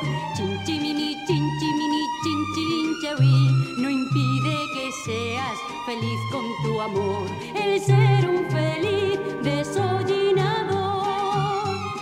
Aunque tu cara se cubra de hollín y tengas la piel como el negro carbón, aunque la tos no te deje dormir y el humo en los ojos te haga un llorón. Chinchimini, chinchimini, chin, chincherí, el ser un modesto desollinador. Chinchimini, chinchimini, chin, chincherí, no impide que seas feliz con tu amor. El ser un feliz desollinador. En los tejados tú impones la ley, los gatos también saben que eres el rey. Y la ciudad aparece a tus pies y el cielo y las nubes más cercas las ves. Solo una vez tú sentiste un temor al ver en la calle con otro a tu amor,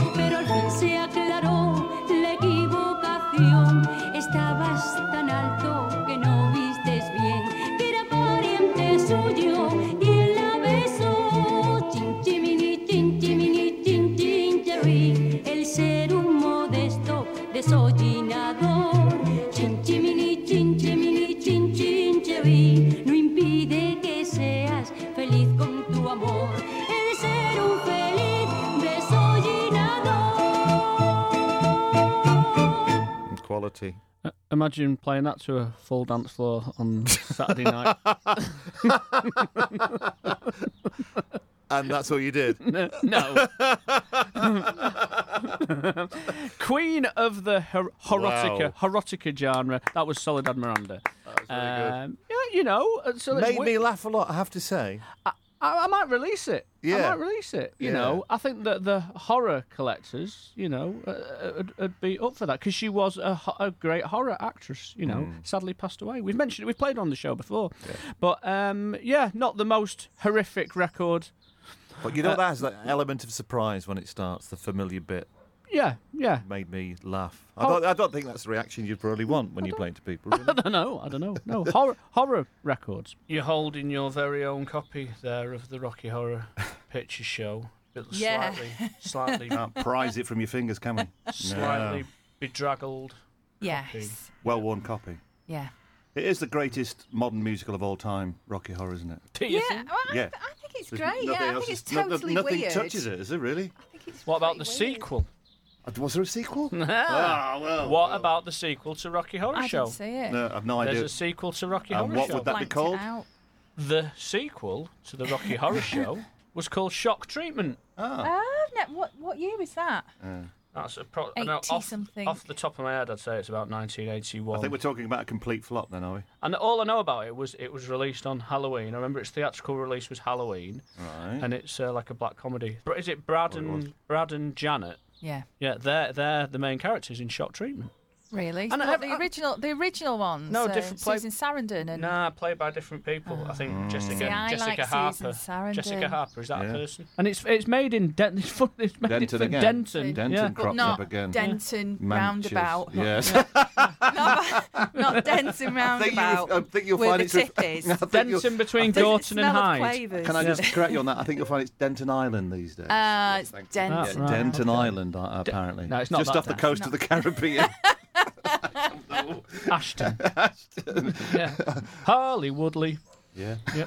But it was um, what's my face? What's he called now? Tim. Tim Curry. Yeah. Tim Curry. Didn't Mm. he not want anything to do with the Rocky Horror Show for a long, long time? What he disowned Why? it? Why would he disown it? He, he looks he looks stunning in my opinion in that film. He's got a great legs. Who was the uh, the guy from uh, the the TV show who wr- wrote the thing? Richard O'Brien. Yeah, I when I was doing the radio years and years ago, I got a call from Richard O'Brien. Said, "Going to come on the show? I've got a new TV idea I'm coming up with." So he came on the show and he said, "Do you want to do it?" I said, "No," but he said, "Get any of your listeners to come and audition. We're going to do this thing where we go in this big warehouse and go from different areas." And that was the Crystal Maze. Yeah, It, was amazing. As It was it was great, yeah. Oh, Te- Eddie Tudor was quite good at it as well. Oh, that. yeah. do you remember that? yeah. Yeah, good stuff. Yeah. I used to love watching that. Yeah, still on one of the da- on Dave night six or something. one of the one of those channels. Anyway, I digress. You just remind me of another tra- another transsexual. Um, I remind you of trans. You, you remind me of another transsexual uh, musical, Pete. Um, uh, well, first of all, the Cockettes. They must have, have some. You know, the Cockettes, that brilliant Yeah. theatre group from Yeah. LA. They were they did musicals all the time, and there were some great people involved in that, including Sylvester. And uh, Divine. Yes. They all Oh, came from that Cockettes Sounds movie. like a right old, in, uh, in San Francisco. stew. But then I suppose that cross dresser thing, there's quite a few good global exponents of that in theatre. And the Japanese, there's a quite good Japanese thing. I mean, Jap- hair in Japan was great, but there's that film, Funeral Parade of Roses, mm-hmm. a pretty well known thing. But Shuji Terayama, the director, he did this thing called Baramon. He was always using cross dressers with some mm. amazing soundtracks because, I mean, all his. Mm. In fact, we could play a record that was associated with that.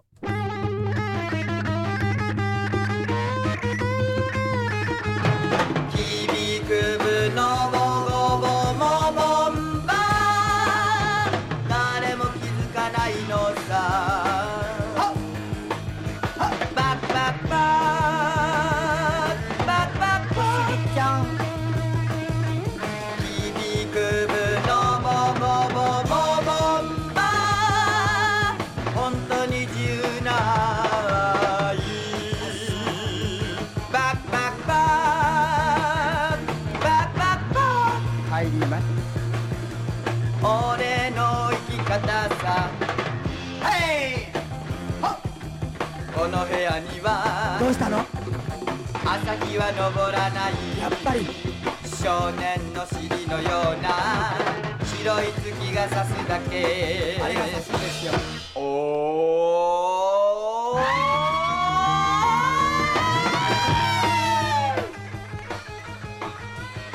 えーレコード聴いてる皆様に申し上げます響くぶのボ歌が発情しましたボボンバー誰も分かっちゃいない。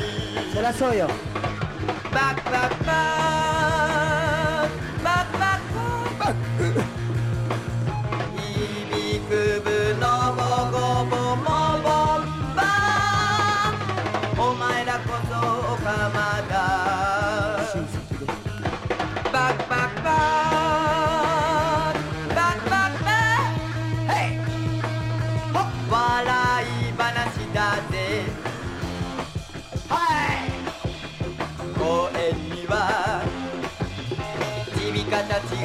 い皆様にご注意願います。ギラギラと目を光らせただいまホモブタが目を光らせておりますお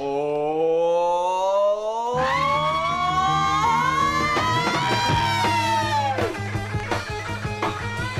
えー、レコード聴いて皆さんに申し訳ございません響くぶのぼぼぼぼんばはい誰も分かっちゃいないそりゃそうよ ba ba ba.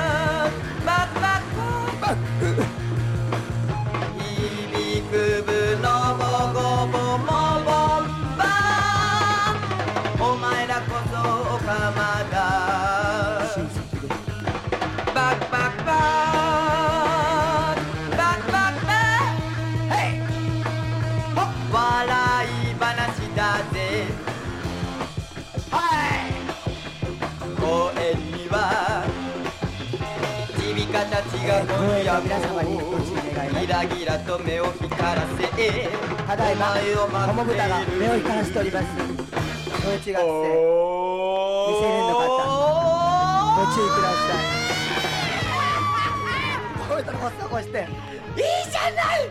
今日別れてきたんだから男とやっぱりその顔でわかるでしょその顔でねでも本当ねやっぱり男は逃げるわよだって口が大きすぎるもの。あらだから逃げないのよ普通志田京子さんのお母さんかと思ったわよ。ええ。人の名前出したら悪いじゃないですか。これは本物歌よ。そうよ。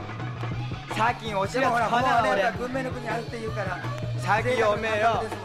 おめえよ。新宿でよ。面白いことあってよ。新しい宿で。男買ったのよ。あらいくらだと思う当ててごらん。一皿100円。違うの。何？5個入ってて1500円よ。一つで100メートルかしら。まあ一つがね一本が飛ぶのが10センチですもの。なんとロータンに夢中ってたわ。あらこの頃はこれだからおばたも食中毒が多いって言うから。私ささっきね11でしょどうしたの？もうすぐね12になるの。ねえねえ年を食っていくわねはるちゃん。おいくつ？男紹介してくれよ sudden sudden Yeah. ending there. Um, yeah, I promised that I'd play a Japanese language record, And you have? and those and by cross dressers to boot.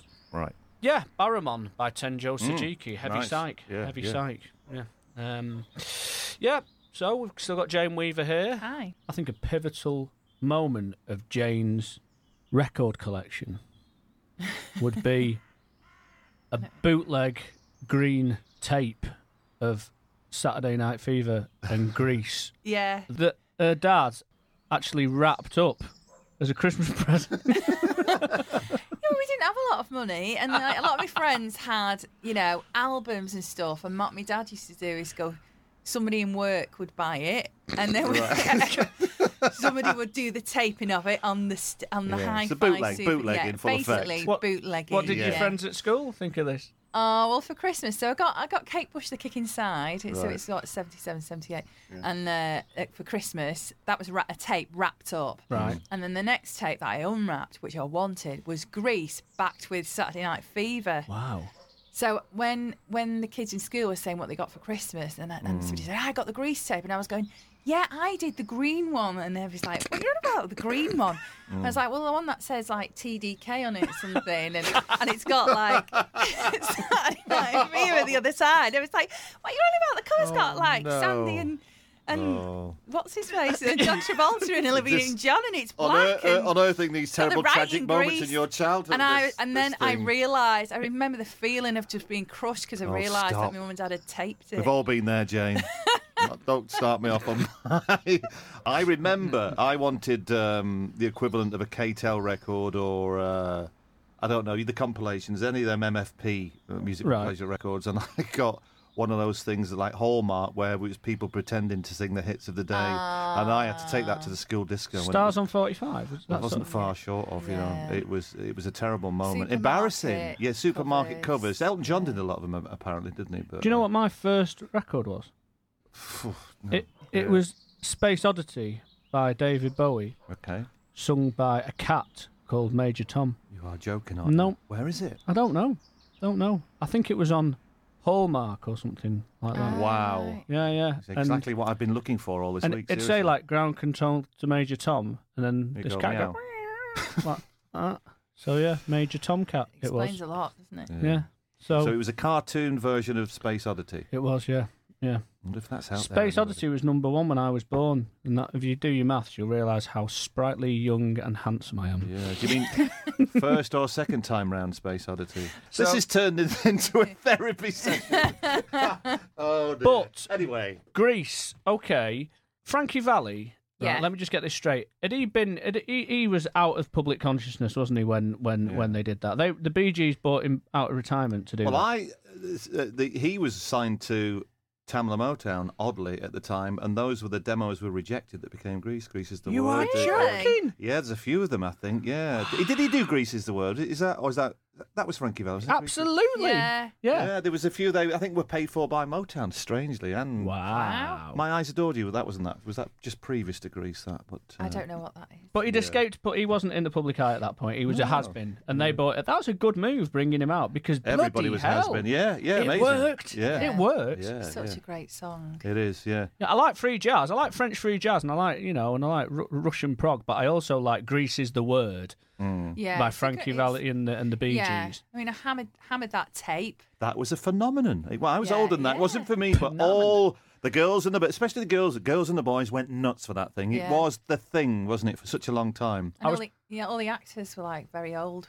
they went like. Uh, Did the you age want to be, uh, to be. Did you want to be Olivia Newton-John for, for Uh, that yeah, time? but I did like Rizzo. I'm trying to think of an obscure, smart-arsed cover version of Grease, and I can only think of the Macc Lads. well, crowbar anything into this musical show. Do you know what? I once went to see the Macc Lads, and uh, the lead singer, what Muttley McLad. Yeah, yeah. He said, "Hang on a minute." He stopped the song and he said, "I can see a really fit girl there in the audience." and then a spotlight came on me, and then he threw into the audience the oh. rind off some pork chops, Oh, and it landed at my feet, and I nearly died of embarrassment. I thought he was going to throw oh no! something. It was Jane. uncooked. Jane, what can pork I say? fat, Where was the gig? rind. Just in case someone's At listening Wid- who were there. It Widnes Queen's Hall. was. Yeah, it was a good gig. was it? Was it arguably a musical? Oh, hang on! You're stretching. No. You're stretching. you band. are listening to the Finders Keepers Radio Show, making global sound local. That's a great story. Oh dear.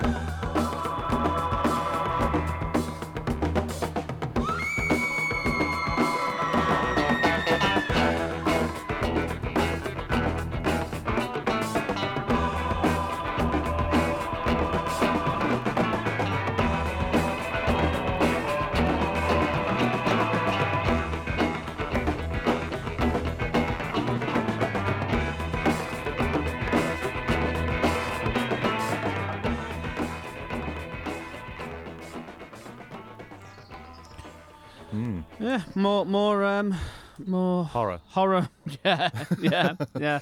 Not quite as horrific as Jane's uh, Macc Lad's experience, but uh, Oh, yeah. The rind of a pork chop. the rind of a pork chop. Indeed. We've got a butcher connection. Now, this this is the rite of exorcism. Um, I always forget how, how, how pretty damn great that record is. Hmm? Um, yeah, some something of a of a The Exorcist meets Bugsy Malone. There's some uh, music, some real musicality about it. Isn't that Mm-hmm. that, that bass thing, guitar thing going on underneath? That's what you get with The Exorcist meets Bugsy Malone. You do. Bugsy Malone, some of the songs in there. But again, who wrote the songs? Ah, the songs in Bugsy Malone were Come written Andy. by Paul Williams. Who? Who was in a band called The Holy Mackerel. And what other musical did he do, And Andy? he did Phantom of the Paradise. Thank you. Which is Do you like incredible. that link? Yeah, Yeah, yeah. see, Yes. Do you know who Paul Williams is? Are you familiar? Yeah, yeah. Did You he, would- he? you He played on the Muppets. And Yeah, he Did, yeah, yeah, yeah, yeah, yeah, yeah, yeah, Of course I do. Yeah. Strange looking back, but he was like a kind of a John Denver kind of character, wasn't he? Oh, Yeah. Elton John. I think he's close. Oh, and, is he close to Elton Elton John? Yeah, I yeah. tell you what, he, what, he's still going. Oh, is he? He's got a flat top. That's it. Oh, yeah, Oh, flat top and little round glasses. Yeah, Yeah. yeah. Yeah. In fact, the more I think about it, Phantom of the Paradise is a mixture of all the all the best An amalgam. musicals. It must be Phantom of the Opera, obviously. Mm-hmm. Bugsy Malone because of Paul Williams, but then with the huge disco influ- influence of Saturday Night Fever, and then the freakish sort of Rocky Horror Picture Show, you know, the cross-dressing main big silver character. But it's also the story of Faust. That's what it is. Faust. In fact, Faust. uh, Which is also, I mean, bedazzled. Is bedazzled? Uh, uh, bedazzled isn't a isn't a Well, they, they sound like it sounds like a musical score. Yeah, that's for yeah. sure. But- Dudley in, on his piano. In, in fact. Faust is a brilliant theatrical concept. I mean, that was obviously a stage play to start with. Let's let's play a quick uh, a quick record. Uh, this is by an amazing French concrete theatre composer called Igor Wakhévitch, and this is Doctor Faustus. Thank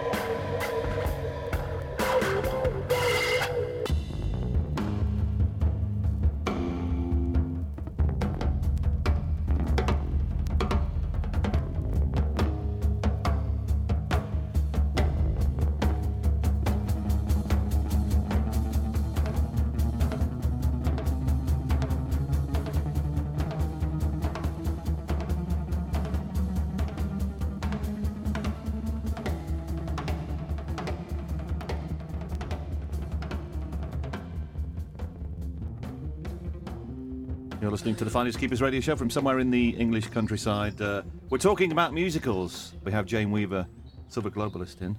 Uh, thank you for popping in to talk. Uh, it's l- always been an outpouring, this for you, hasn't it?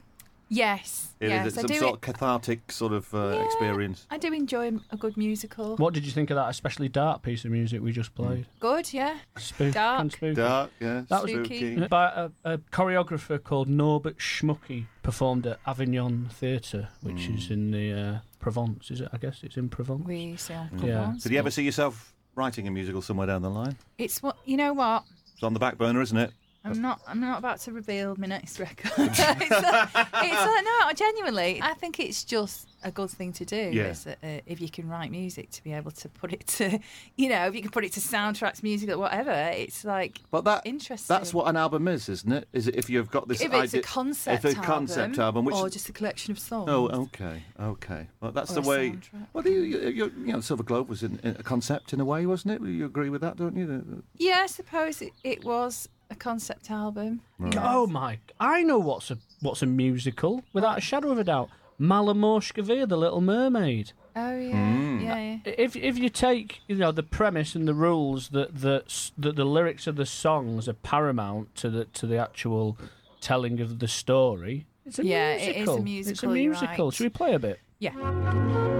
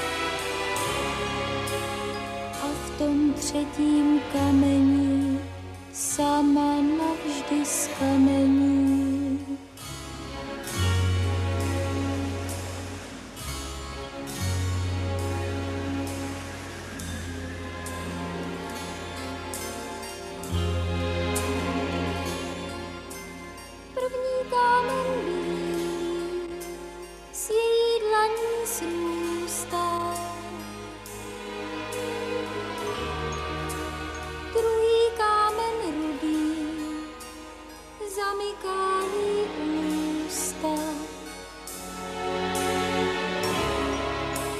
Třetí kámen černý, ten v srdci zůstal. A v tom třetím kameni navždy skamení.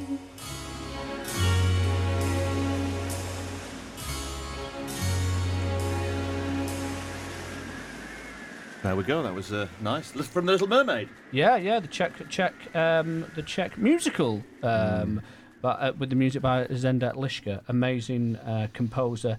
Jane, you actually performed Aquatic Babichka. one of those songs at um, Uh, Pop- Festival number six Yeah. last year with uh, Joe Duddell. Is that where you cried, Andy? I, well, yes, my heart I, I was made in a my mouth. few grown men cry. Really? Won't Yeah. be for the first time. No, it's usually pre pre nine a.m. I know what you mean. Anyway, we're going to do my top five. yeah. All right, I was going to do your top let's- the top five. Okay, Jane Weaver's top five musicals. Musicals. Can, can we do this in right? Can we do this in a CCS Led Zeppelin stroke bullseye fashion? Right, if you, do you want Okay. to? Here we go. This is Jane Weaver's top five musicals of all time. In five. In five, we've got Willy Wonka's Chocolate Factory. In four. Uh, we've got Bugsy Malone. In three. We've got Grease. In two. The Rocky Horror Picture Show. And Jane Weaver's special star soundtrack.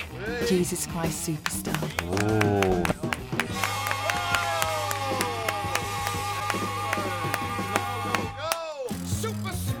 Great. I would have done Bruno Brooks as, as opposed to Bullseye, but there again, you know, No, it's, no, it's- try- it's try- all about opinion. This is what it is. That's what musical is about, mixing it up. Yeah. This is the problem with musical soundtracks on vinyl. Mm. There's always great bits, but because they're so sporadic and all over the Yeah. place. I mean, hopefully we can speak to Doug a little bit later about Russian soundtracks. Wow. I mean, when you when you don't when you they're they're right needle droppers. Them to try and go back and find the same tune twice is like almost Mm. Hey, impossible. the, the Amber Light's coming out on vinyl. T- talking of vinyl, isn't it? Yes, At it is. last, Yeah. uh, It's did- coming out very soon. Uh, any uh, uh, amber-coloured vinyl? Is this true? Yes. Wow. It looks like a pre-sucked locket.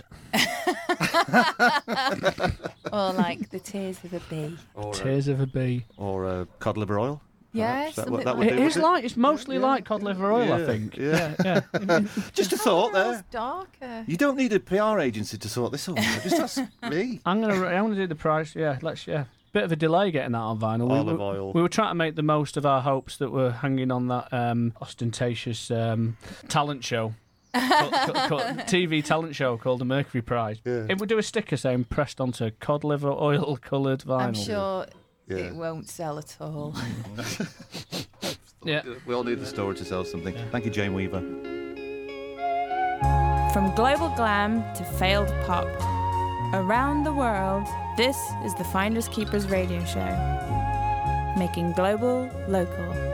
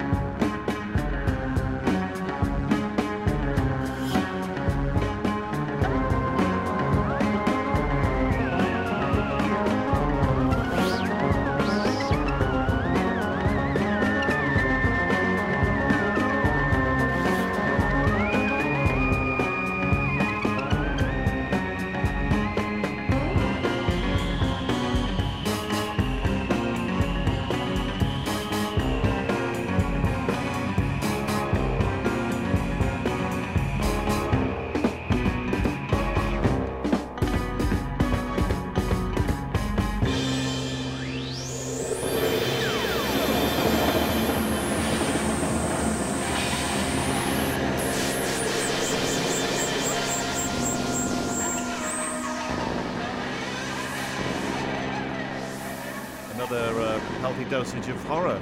Some horror funk almost again, maybe. I'm is- noticing a lot of great bass lines as well. Or is it just Yeah. my hearing today? Well, I'm guessing that's another overture. Yeah. That's another religious piece. That. Yeah, there's a lot of uh, religion on this show. Yeah. Comes with our blessing. That was a stage play called something like Tempo di Demoni by Stefano Marcucci. Uh, forthcoming Finders Keepers release. Oh. I'm pleased to announce. But Good. yeah, uh, some sort of religious stage show that happened in Rome. Seems to be a lot of exciting things happening uh, from uh, the Finders Keepers organisation. Ah, every day's year. exciting. Yeah, it Yeah, is. yeah, Every day. You know what? Every day is like Christmas, It is, isn't it? it is indeed. A musical Christmas. It is indeed. While um, that last tune was playing, Pete, I put all your details into a special computer that a friend sent me over from uh, Wondered what you were East doing. Berlin uh, called the Robotron 1510. And it uh, put everything in there and tried to Like an figure out- identikit thing, Yeah, this, is it? try to figure out what your favourite musical would be. Right. A bit of Motown, bit of soul, everything in there, a little bit of fantasy, you Yeah. know, some nice dresses, nice shoes and stuff. and, What are you and, saying? and it's come out with The Wiz. Oh, yeah, yeah. which is the ill-fated Yeah. Motown um, backed Wiz with Diana Ross and Michael Jackson was Michael in it as Jackson, well. yeah, yeah, yeah, Dreadful, exactly. wasn't it? Yeah, quite apologetic version Yeah. of The Wizard of Oz. A new take, yeah. The Wizard of Soz. Yeah, yeah. so we've used the same process, and uh, uh, this machine, that uh, an amalgam of all the things you've spoken to tonight. Yeah. And you know what's coming out the machine for you? What? Chicago. No, it's not. Campers and road no, no, no, no. Oh, yes, no, it is. Oh, yes, no, it is. Your no, favourite. the machi- the no, it's machine is saying your favourite musical of all time is Chicago. Uh, no, it's Anna by Serge Gainsbourg.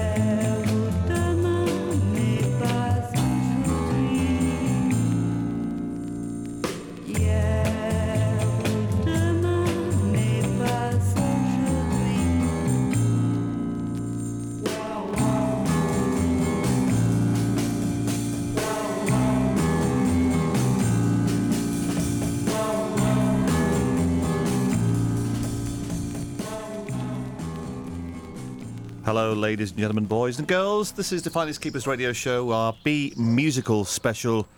A familiar voice, I know, a starlet discovered by Andrew Loog Oldham, am I right?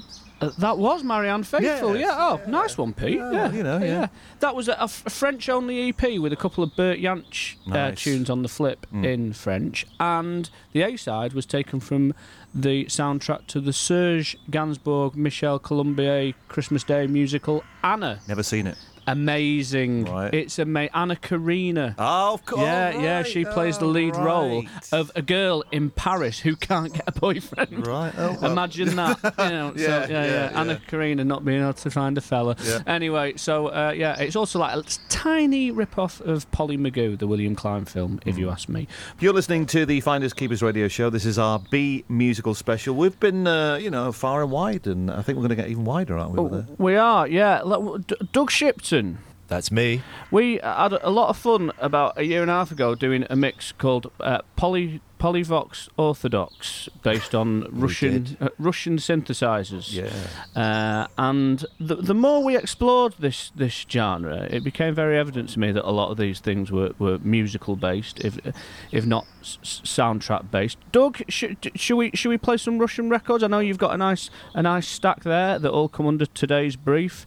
What should we should we what should we go in with? Well, yeah, let's. I, th- I think. Well, we might as well start at the beginning. Um, young Alexander Zhurbin. Uh, I, I believe he was one of the first, uh, albeit late to the musical genre, uh, one of the first to actually release uh, a Soviet rock opera.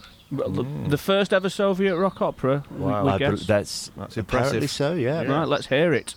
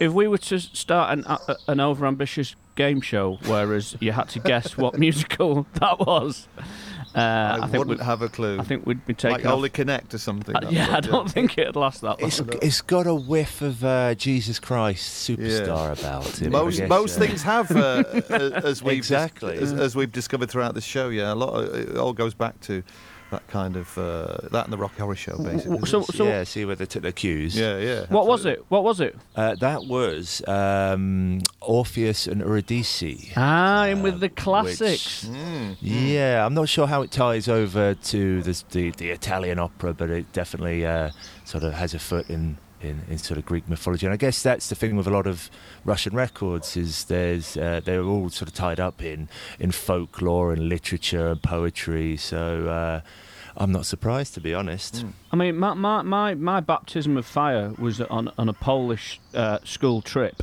where I bought um, instantly saw these crazy. You went these- to a Polish school. a Polish school. No, I didn't visit. Yeah, I went visiting gets Polish around. schools. He gets around. and uh, they gave they paid me in records. Ah. Uh, yeah, which was uh, and but but the only, I mean the, the Polish stuff was easy. The Czech stuff was a little bit easier. Then we got to Hungarian and it, the the language. It wasn't easy to read the labels, but I did see tons of records on the label which we now know as Melodia. But the Cyrillic text, if it is Cyrillic, is is is right, yeah. it's almost impossible to read. Um, But but you, you've kind of got you've got it down to you've fine tuned that knack, Doug, in recent years, haven't you? Uh, yeah, I um, uh, it was actually uh, I was in LA with Massa of, of Mount Analog and Finders Keepers fame, Mhm. and uh, a while ago, and chanced upon um, a Russian bookshop, and I, I poked my head in and asked if they happened to have any records, uh, to which I got taken upstairs and shown a cupboard uh, with, And and they locked you in a presented me- cupboard. That you said they Well, locked you in a cupboard for my trouble, yeah. Right. Okay. Yeah. And uh, they presented me with uh, a, a book. I think it was for sort of ages three to five uh, of how to read and write Russian. Wow, that's brilliant. Um, that's the way to do it. Uh, yeah. An ABC book, yeah, and it's like literally you can match up the Cyrillic and whatnot. I thought, oh yeah, that's that's really nice, that's really kind, and Mm. sort of uh, had a look through, bought a couple of records, and as I was leaving with this book under my arm, he kind of felt my collar and demanded like ten dollars for it. So Ah. kind of burst my bubble a bit, but it, Mm. it was still a nice gesture. Did, did can you you- can you recognise the word drum kit? No. Can you can you No, can you recognise the word modular synthesizer? Maybe, but uh, no, it's usually around bands I could do now, to be honest. But uh, So that was a Russian take on Orpheus. The oft, enjoyed that. Uh, Doug Enjoyed Shipton. Doug Shipton comes on the show and he plays a Russian remake of an Italian opera based on Greek mythology. Way too much information. T- taken from, I, t- I take it, the early seventies. uh, mid seventies, but I I'd, I wouldn't say Russian. Ah, right. I would say Soviet. Very nicely pointed out the the myth that everything on Melodia is Russian. Mm. Um, yeah, that's that's something. I got my fingers burnt quite early with that, that Ooh, one. yeah. Yeah. Chances are, if you start looking for Russian records, the first band you'll bump into is this band called Zodiac, who was sort of like a a, a, a synth orchestra from Russia. They, I used to say, but they're not even from Russia, are they? I think they're Georgian, you know. See, Georgian. Yeah, yeah, yeah. I dread to think what I was doing when we were being taught this in geography lessons at um, uh, the, the the keepers in in. really? Oh yeah, just down the uh, yeah. It's been knocked down now. It was uh, it was an old church. That one It was cursed. struck by lightning. That one. I don't know. I don't know. right, where we going now, Doug? Um, well, I think we should keep it in the Soviet Union. I think I think that this show is work. The, the sort of patchwork nature of this show is a testimony to uh, uh, uh, the the, the uh, format of musicals itself. I mean, you know, Indeed. just needle dropping through some of these All over the place. These Melodia records, yeah, they bequeathed little jewels amongst you know Mm. crazy vocal bursts and whatnot. So let's uh, let what should we what should we skip through next, Doug? Well, with that very theme in mind, this is actually uh, one of the first Russian musical uh, rock opera records I came across without actually knowing it. And again, it was sort of separating the uh, the wheat from the chaff, as it were, that uh, I happened to.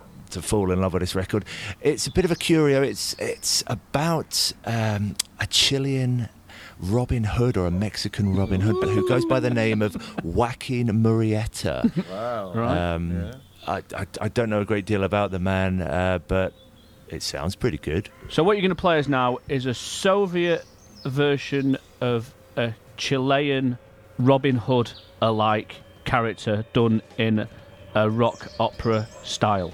Yes. Hit it!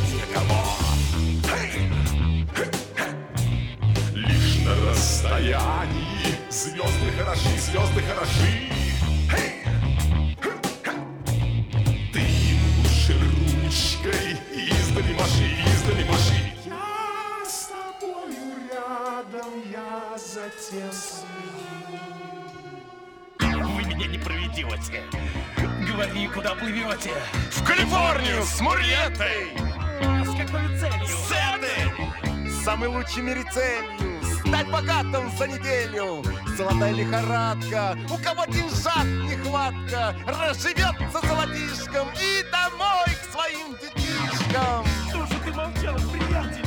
К черту вместе на печати. Целый день сидишь как в клете. Молодец! Пошли к Мурьете! Помоги собрать бумаги. Иду жару бедолаги Для чего бумаги, слышка? Разорвал и делу крышка Как вы можете? Речь идет о регламентации, о нумерации,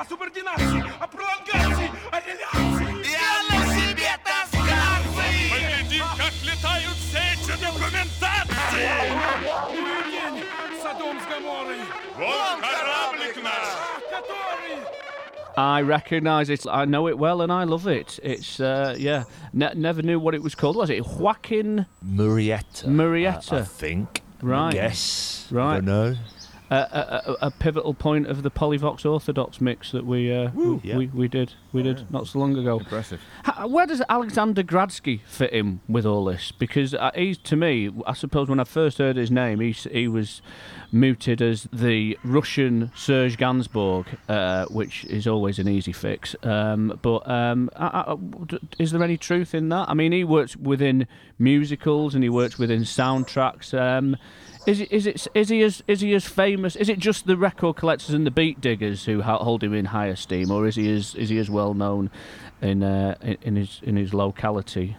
Yeah, I, I think it's, it's definitely uh, a big, big name in sort of classic uh, Russian rock and whatnot. One of the first, a real trailblazer. But um, I, I definitely think he does get uh, probably more props from the beat diggers and from the producers, um, um, and maybe unfairly so, I guess, because they, they just kind of cling to those those gunshot orchestras, those romance for lovers. But Yeah. there's there's a ton of stuff he did that's kind of hidden away, as you say, on the soundtracks and in the musicals, and definitely worth uh, pursuing. Out of all, uh, yeah, I mean these records, it's like you know, if the language on the label isn't hard enough, I can very rarely return to a Russian soundtrack or a, a Russian musical and find the same bit twice. The needle, it's like a divining for damp, you know. yeah, it's like you know, it's, but uh, yeah, it's a, it's a tricky one.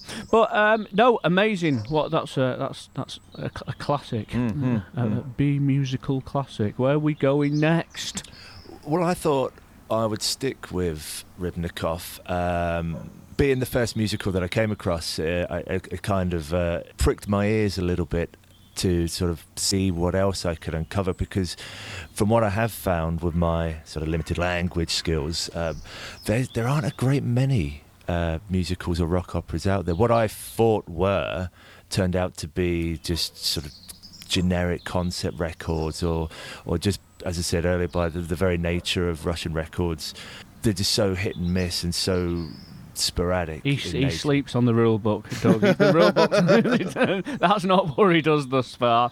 I think I'm going to tell any Bollywood record's a musical, isn't it? Yeah. Isn't it? Yeah, I yeah, guess yeah. you know. I mean, yeah.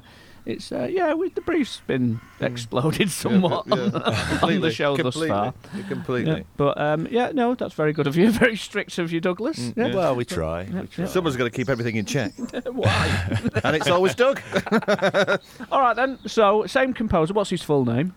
uh, Alexei Rybnikov you sure he hasn't Uh, got a middle name? Uh, I, well, I- I'm pretty sure. I'll have to check, but uh, I'm probably pronouncing it completely wrong as well. So I do apologise in advance. Right. Okay then. What's he called? Alexei Rybnikov. Finders keepers. B music.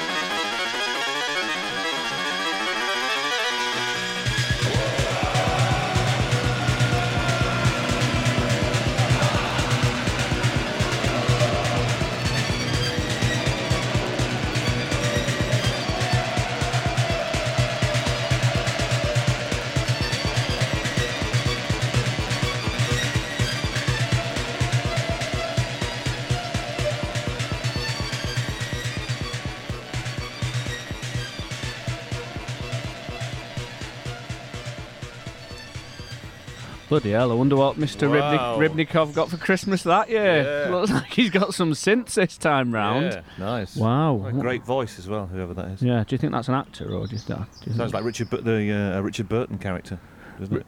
Rich Mni- Berton Bertonsky? Yeah, yeah. Maybe it is. Yeah, yeah. maybe yes. so. That's that must be that must be like that must be eighties, Doug. Eighty four. yeah, 81, I think. Oh, right, But um, that, that one's always thrown me this record. It's um, it, the sleeve has this kind of classical sailing boat, uh, like a ship. Uh, splashed all across it and throughout I think you could even hear them in the track there are lots of sailors running and shouting so God knows what's going on Love it. Mm-hmm. That's it. It's a great one. Yeah. I, I, I quite. I, do you know what? I, c- I, am gonna. I think I could do a good line in boat records. Right. The top Maybe four the next show Top four boat records at the moment with sleeves are The Hook, Greek record. Do you know that? I don't. That's a good one. Mm. Breeze by Daniela Casa. Got a nice boat on the front. Mm. TRT Musicalary, Musicalary Turkish library Two. record. TRT two, two, isn't it? TRT Yeah. two. That's got a boat. The, the Bosphorus Bridge boat. Yeah. And my latest one is older than the Rybnikov, Yeah, which. Doug's just showing me now. Yeah. Yeah, they're the top four. Yeah, yeah, yeah. Like I say, you can get us on uh, SoundCloud and leave your comments below the thing. What a Yeah. great show! Here's my four favourite boat records. Yeah. if you You want. could always Yeah. revisit, yeah. yeah, exactly. Or we could de- de- de- dedicate a whole show. De- de- de- de- de- de- dedicate a whole show. What, the sea? The sea and... No, boat covers. Just about... Yeah. Two hours of records about boats. Be amazing, amazing. Well, thank you, Doug, for that further uh, perspective on. I feel uh, much more travelled. You do, yeah, yeah, Yeah. International musicals. You know, if a musical gets really big, Yeah. like international acclaim, Mhm. it must be the the biggest hassle in the world to have to translate it into uh, different languages. It's not like a film where you can just pop subtitles at the bottom. No, that's true. A guy holding up cards. It must be. it involve a new cast, Yeah. new It- score, I can't. I can't. I cannot. I, can't, uh, I don't think that's the biggest complication in making musicals either. I bet it's quite a hardy task. The Mm. whole the whole Mm. thing really very ambitious. I think it's the sheer amount of effort that has to go into doing something like that. Although we spoke about uh, Gruff Rhys's uh, uh, la- la- last production, which probably took months and probably a couple of years to write, probably, did it? I, I, well, I, well, the thing about that, I thought I, I was so admirable of what he'd done. I thought Mm. I'm, I'm glad I know someone who's actually made a musical. Yeah. But it dawned on me, I actually know somebody else who did a, a well good connected. musical. Uh, Matt Berry. Uh, Matt Berry, Matt uh, Berry. Steve Toast, Steven Yeah, Toast yeah. Steven Toast. Yes. Yeah. Um, uh, maybe we should uh, have a chat with him about what, see what he thinks. Yeah.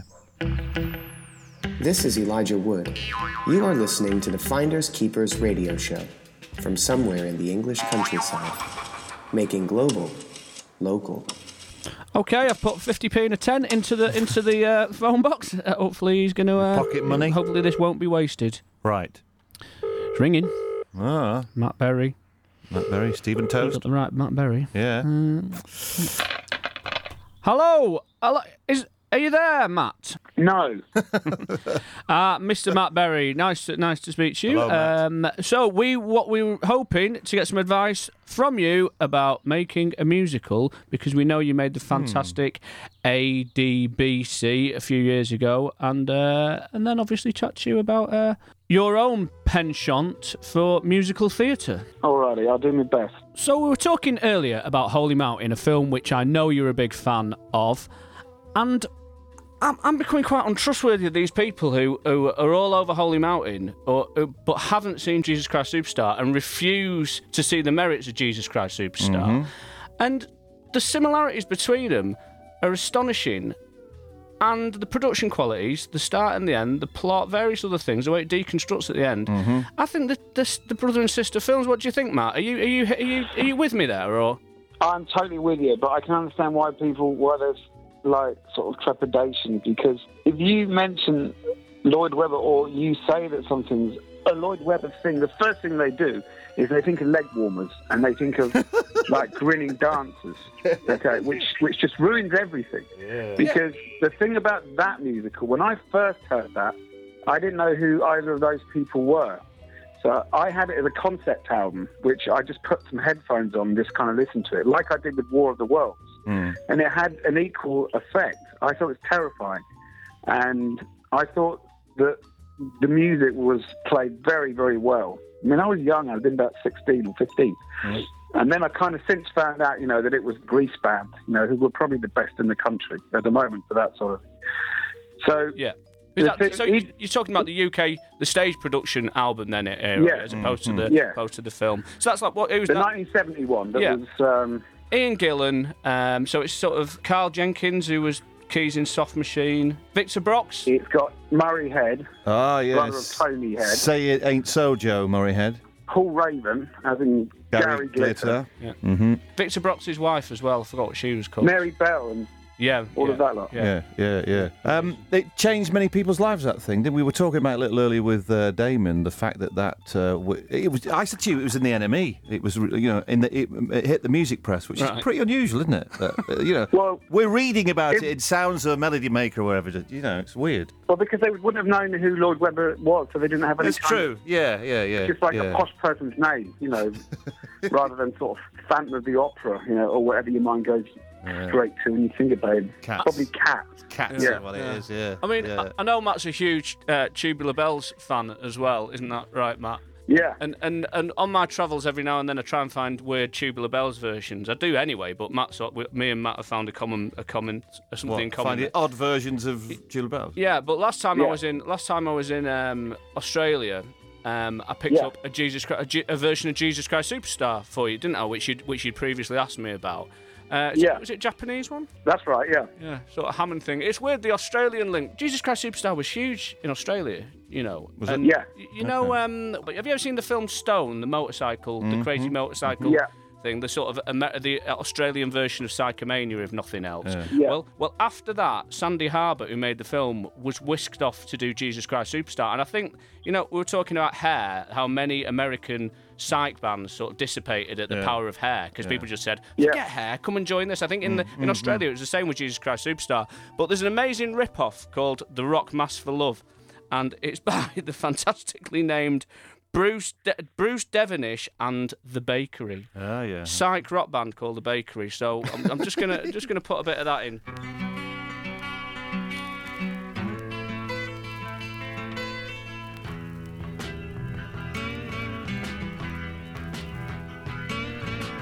There's a good reason for living. There's a good reason for dying too. But the Lord is the only one who can guide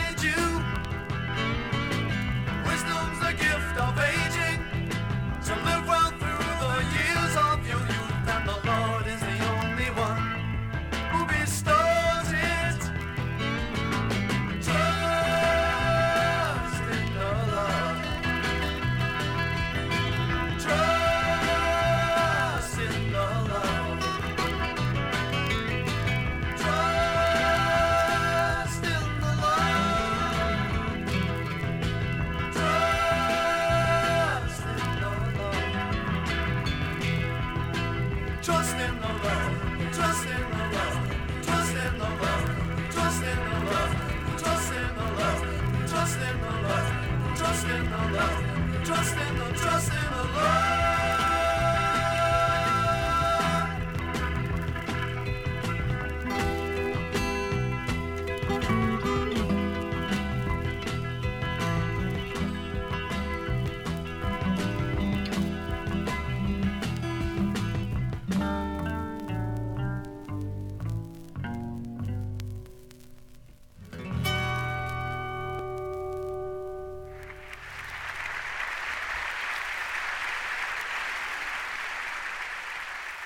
Did you hear any of that? That was Matt? more Godspell. yeah. would have thought. Yeah, it was. But I was going to say another reason why the whole kind of super well, one of the reasons why it's it's got one of the most impressive bottom ends. There's a guy called Alan Spenner who Yeah. played the bass, Yeah. and I honestly haven't heard a better bass player. You know, there's you know to me. Right. Yeah. But whenever I say, "Can you do it like the guy from?" Ju- Do you know what I mean? Bass players always know what I mean. Opinions divided, isn't it? Because with the American version, you've got people like Carl Carl Anderson playing Judas, and Mm-hmm. that porn star as well who plays one of the uh, small uh, That's Peter right, or yeah. something. Yeah, yeah. But uh, uh, He but then- Peter, yeah. yeah, you got the visual visual thing going going on there. But would you say that the quintessentially British version is is the better of the two? Well, they didn't replace the music. For the film. They used the original album. Did yeah, they? There's a lot to be said there. Yeah. Ah, All they did was just all, all they did was just basically just take off the lead vocals. Yeah. Wow. All right. So that solves the mystery of the session players on the American version. It's exactly the same version. Can we can we talk about uh, a little bit about ADBC, which is uh, yeah, sure. It was we were just looking at a little of that. How, how old is that then? That uh, you look very young on Uh, it. You look very young on it.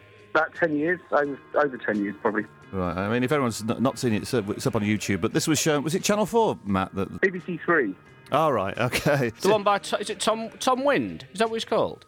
Tim Wind. Tim Tim Wind. I, I thought And you're was, the innkeeper. I thought it was made in 1978. Says, well, that's the, uh, the, the, the the clapperboard at the end said it's 1978. So you, it's, it's all in the right. it's all in the detail, Matt, though, isn't it? That, It is. and I, I can't imagine how you would go to the BBC commissioning rounds and say, "I'm going to do a spoof Jesus Christ Superstar." Well, I can tell you the story. Oh, please, Um, pray tell, please. All it was, they had some money to do a Christmas special, which was BBC Three, and two pints of lager and a packet of crisps were going to do a sort of seasonal, sort of like musical version of one of their episodes. Oh dear. Anyway, they didn't get their shit together, and there was 50p kind of put aside for that slot, and it hadn't been filled. So they asked Henry Normal, who was, a, you know, who is a Baby baby, cow. cow, who Yeah, then yeah. would you be able to do it in sort of 10 minutes? And um, I said, yeah, I've got an idea. so then it was just that. Right. And I think I lost money on it. I mean, there's real strings on it because you've got to try and make it sound like an orchestra. Yeah. Because that's, you know, one of the main ingredients of Jesus Christ Superstar. Of course. So, you know, from what I remember, that cost more than what we were getting. so, yeah. So Okay. I was on a loss with it. Um, but it was one of those things, you know, it's like everything I've done, you know, no one's actually asked for it specifically. right. It could only derail you if someone specifically asked for that very yeah, yeah. project. Yeah, but they I know, wouldn't. I know. You know what I mean? And if I'd have said, this is what I want to do, they would have said no. Do you recall the, uh, the the reviews at the time? I, I take it this was was was this played over the Christmas period? Like, oh, early BBC Three probably Yeah, played about 24 before. times or something. But, uh, Yeah, it was just played once. Oh right, okay, and uh, It's only ever kind of gone out once. But It, it had the, um, you know, that Histoire de Melody Nelson TV promo, which had sort of Yeah, like yeah. loads of great video effects. I think the director was called Pierre Avati. Mm. It sort of had that vibe That's to right. it, didn't it? Tho- Those jumping through the airs and sort of them, um, what they Oh, yeah, freeze yeah, frame. yeah, yeah, yeah, yeah. in the studio. have you um, ever thought about revisiting something like that now? Because it seems such a good idea. You know, I mean, it is pretty much one joke. You know, you're taking the piss out of kind of rock opera, which Right, not everyone is fond of and not everyone kind of likes. It's a much easier piss to do Dad's Army, even though that went down the toilet. but um, Oh yeah. Were Julia and Julian and uh, Julia Davis and Julian Barratt were they were they fans of Jesus Christ Superstar or musicals? I mean, you must have sort of had a, a common. A Well, common... I think anyone who's our age was affected by the film. You know, I mean, I don't know anyone that wasn't affected by that film.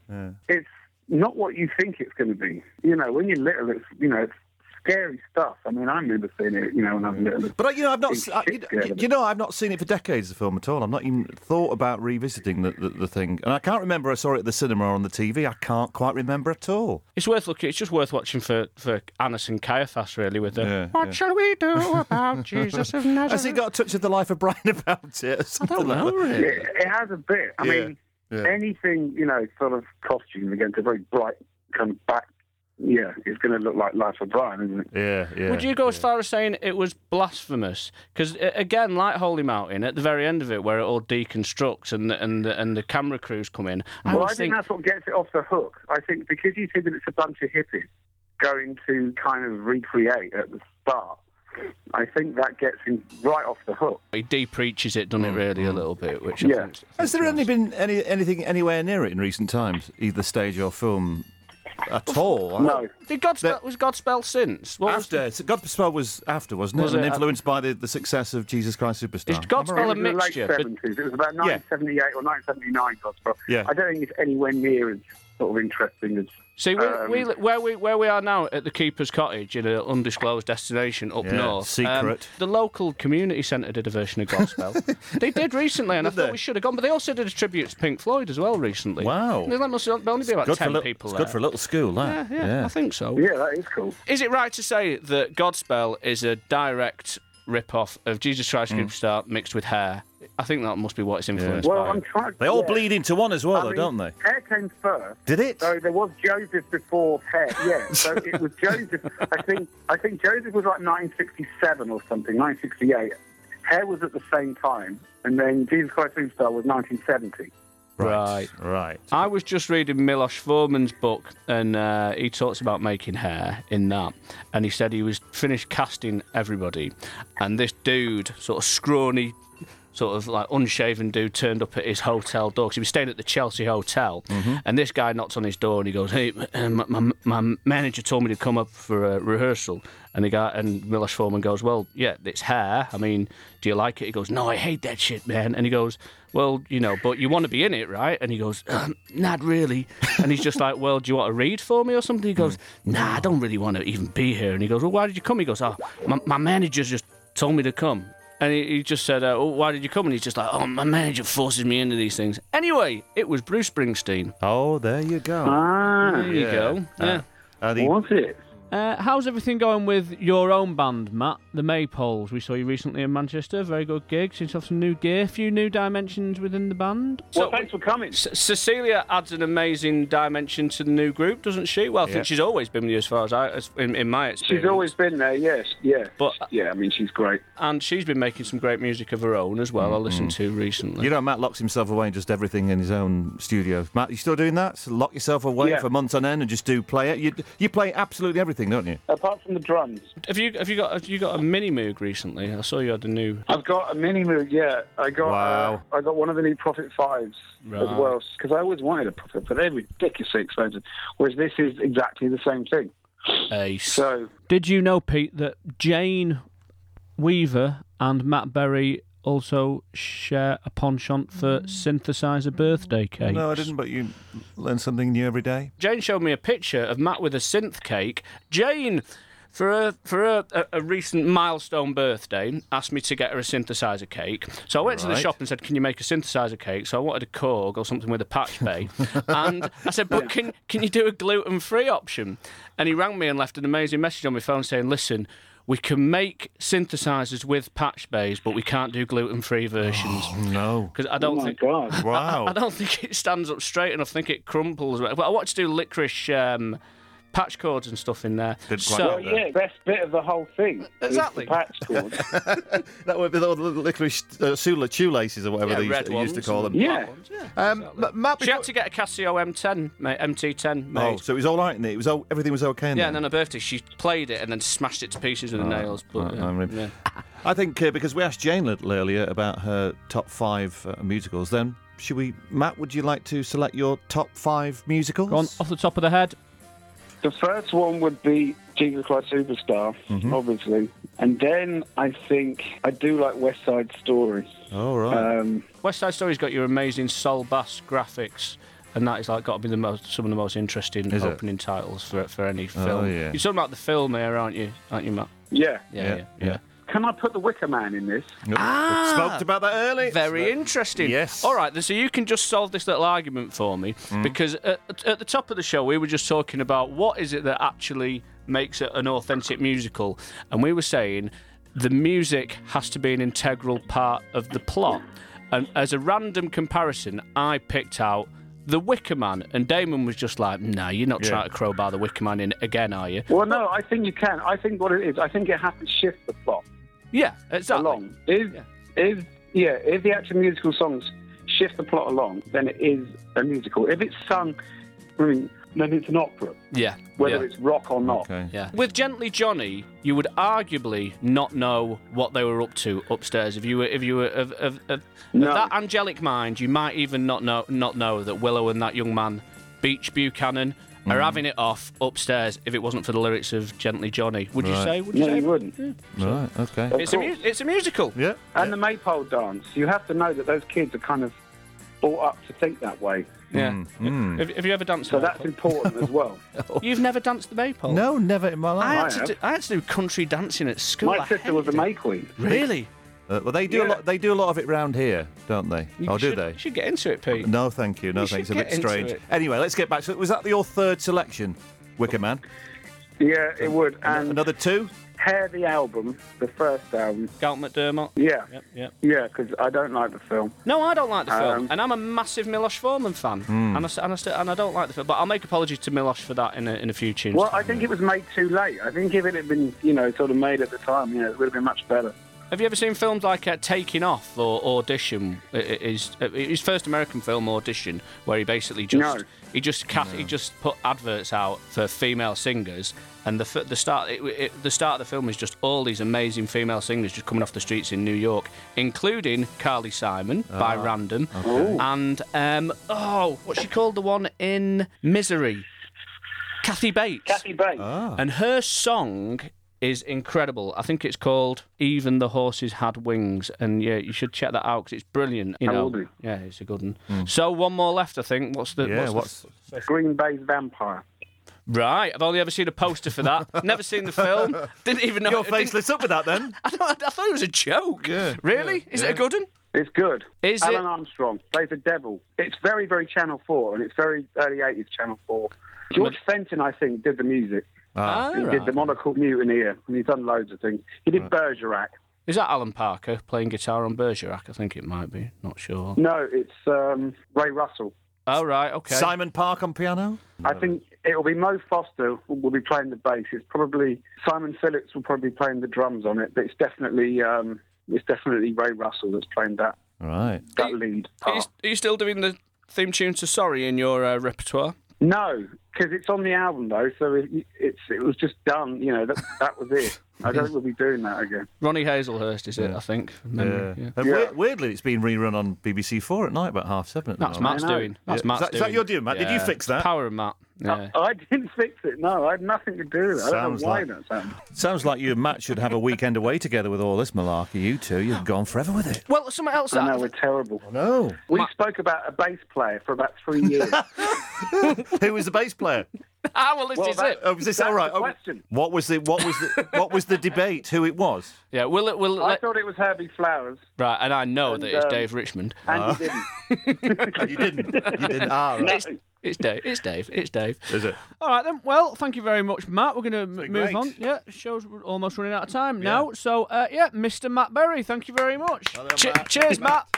Cheers, Matt. Cheers. Ta-ra. Say hello See to you Eddie. soon, yeah, Darren. see you soon. Say hello to Eddie for me. See you Ah, soon, Matt. Take care. do. Adios. Lovely fella. Yeah. Font of knowledge Yeah, he's funny as well. about uh, U- UK production music and libraries. He's, He's good. he- he's good. Smart. I feel a bit guilty about um, slagging off Milos Forman's hair though, because Really? I do love Milos Forman. We should play that track actually. The um, Is this uh, you making amends uh, here? yeah, yeah, yeah. Bobo Bates, Kathy Bates. Fine. Um, yeah, and even the horses had wings. I was born into a world full of angels and kings, and there was some place to grow and someone to be. And even in the darkest of storms, you knew that the sun was still there. And even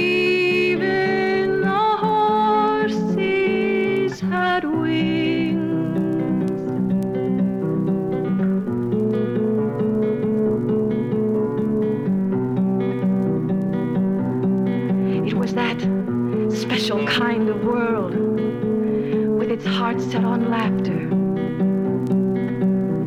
And a star was meant to be touched, and a dream to be after.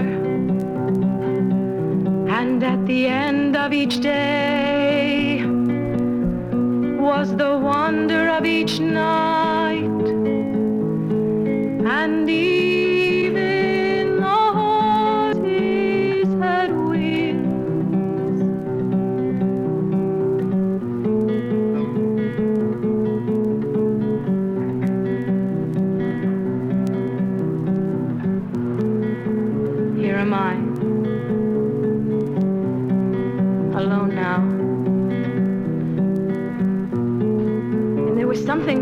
to do. But it's been so long ago that I really can't remember what it was.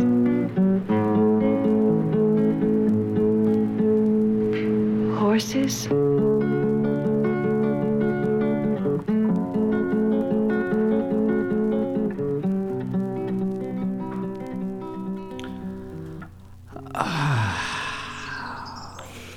Blissful, blissful, blissful moment uh, from a Miloš Forman film called Taking Off. Brilliant, brilliant film.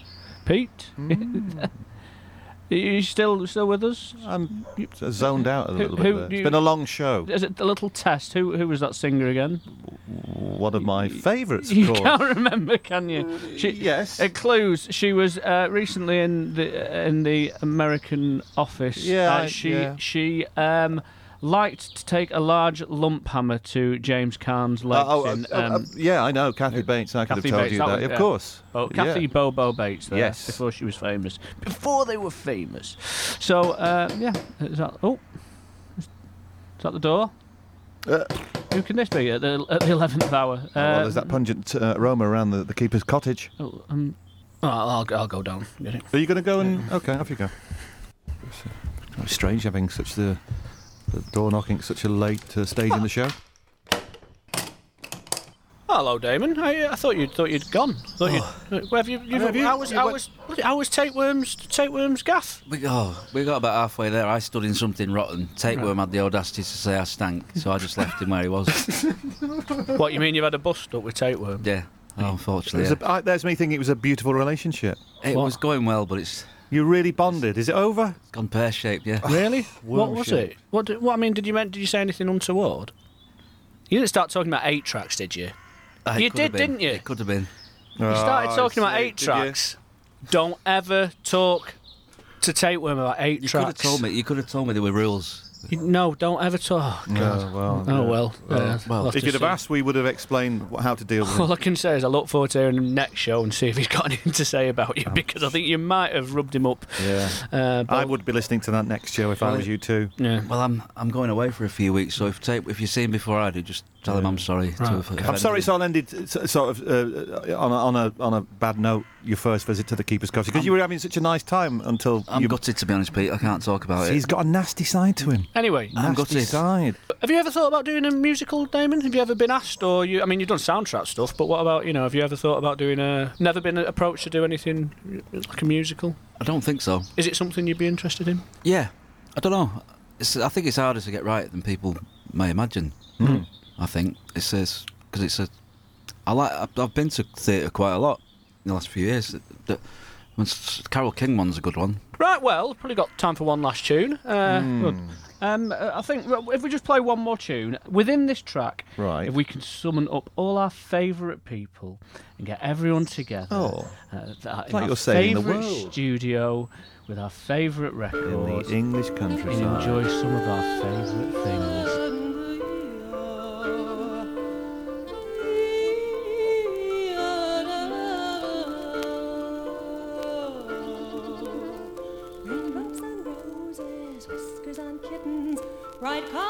Warm woolen mittens, brown paper packages tied up with strings.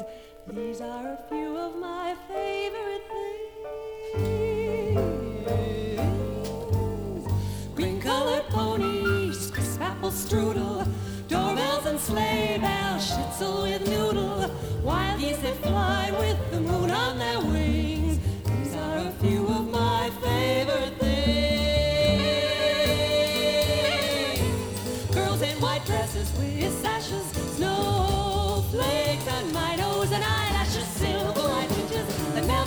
Spring.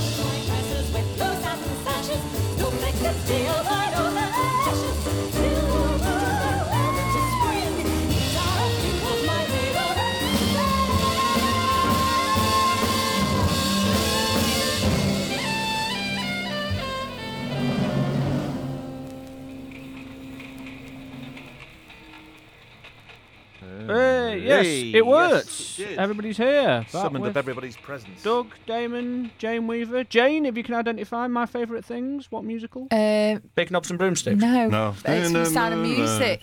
Sound of Music. Sound of music. Yeah, it is, yeah. Big, big favourite of yours there, Damon. In fact, if you, i- i- is, is it the right time for you to close the show and say goodbye to everyone on our behalf? I'd like to say a big uh, goodbye from the Finders Keepers cottage somewhere in the English countryside from Pete Mitchell, from Andy Votel, from myself, Damon And of course, not forgetting the beautiful Jane Weaver, Doug Shipton, Matt Berry, Gruff Rhys, and an international musical cast of millions. Indeed.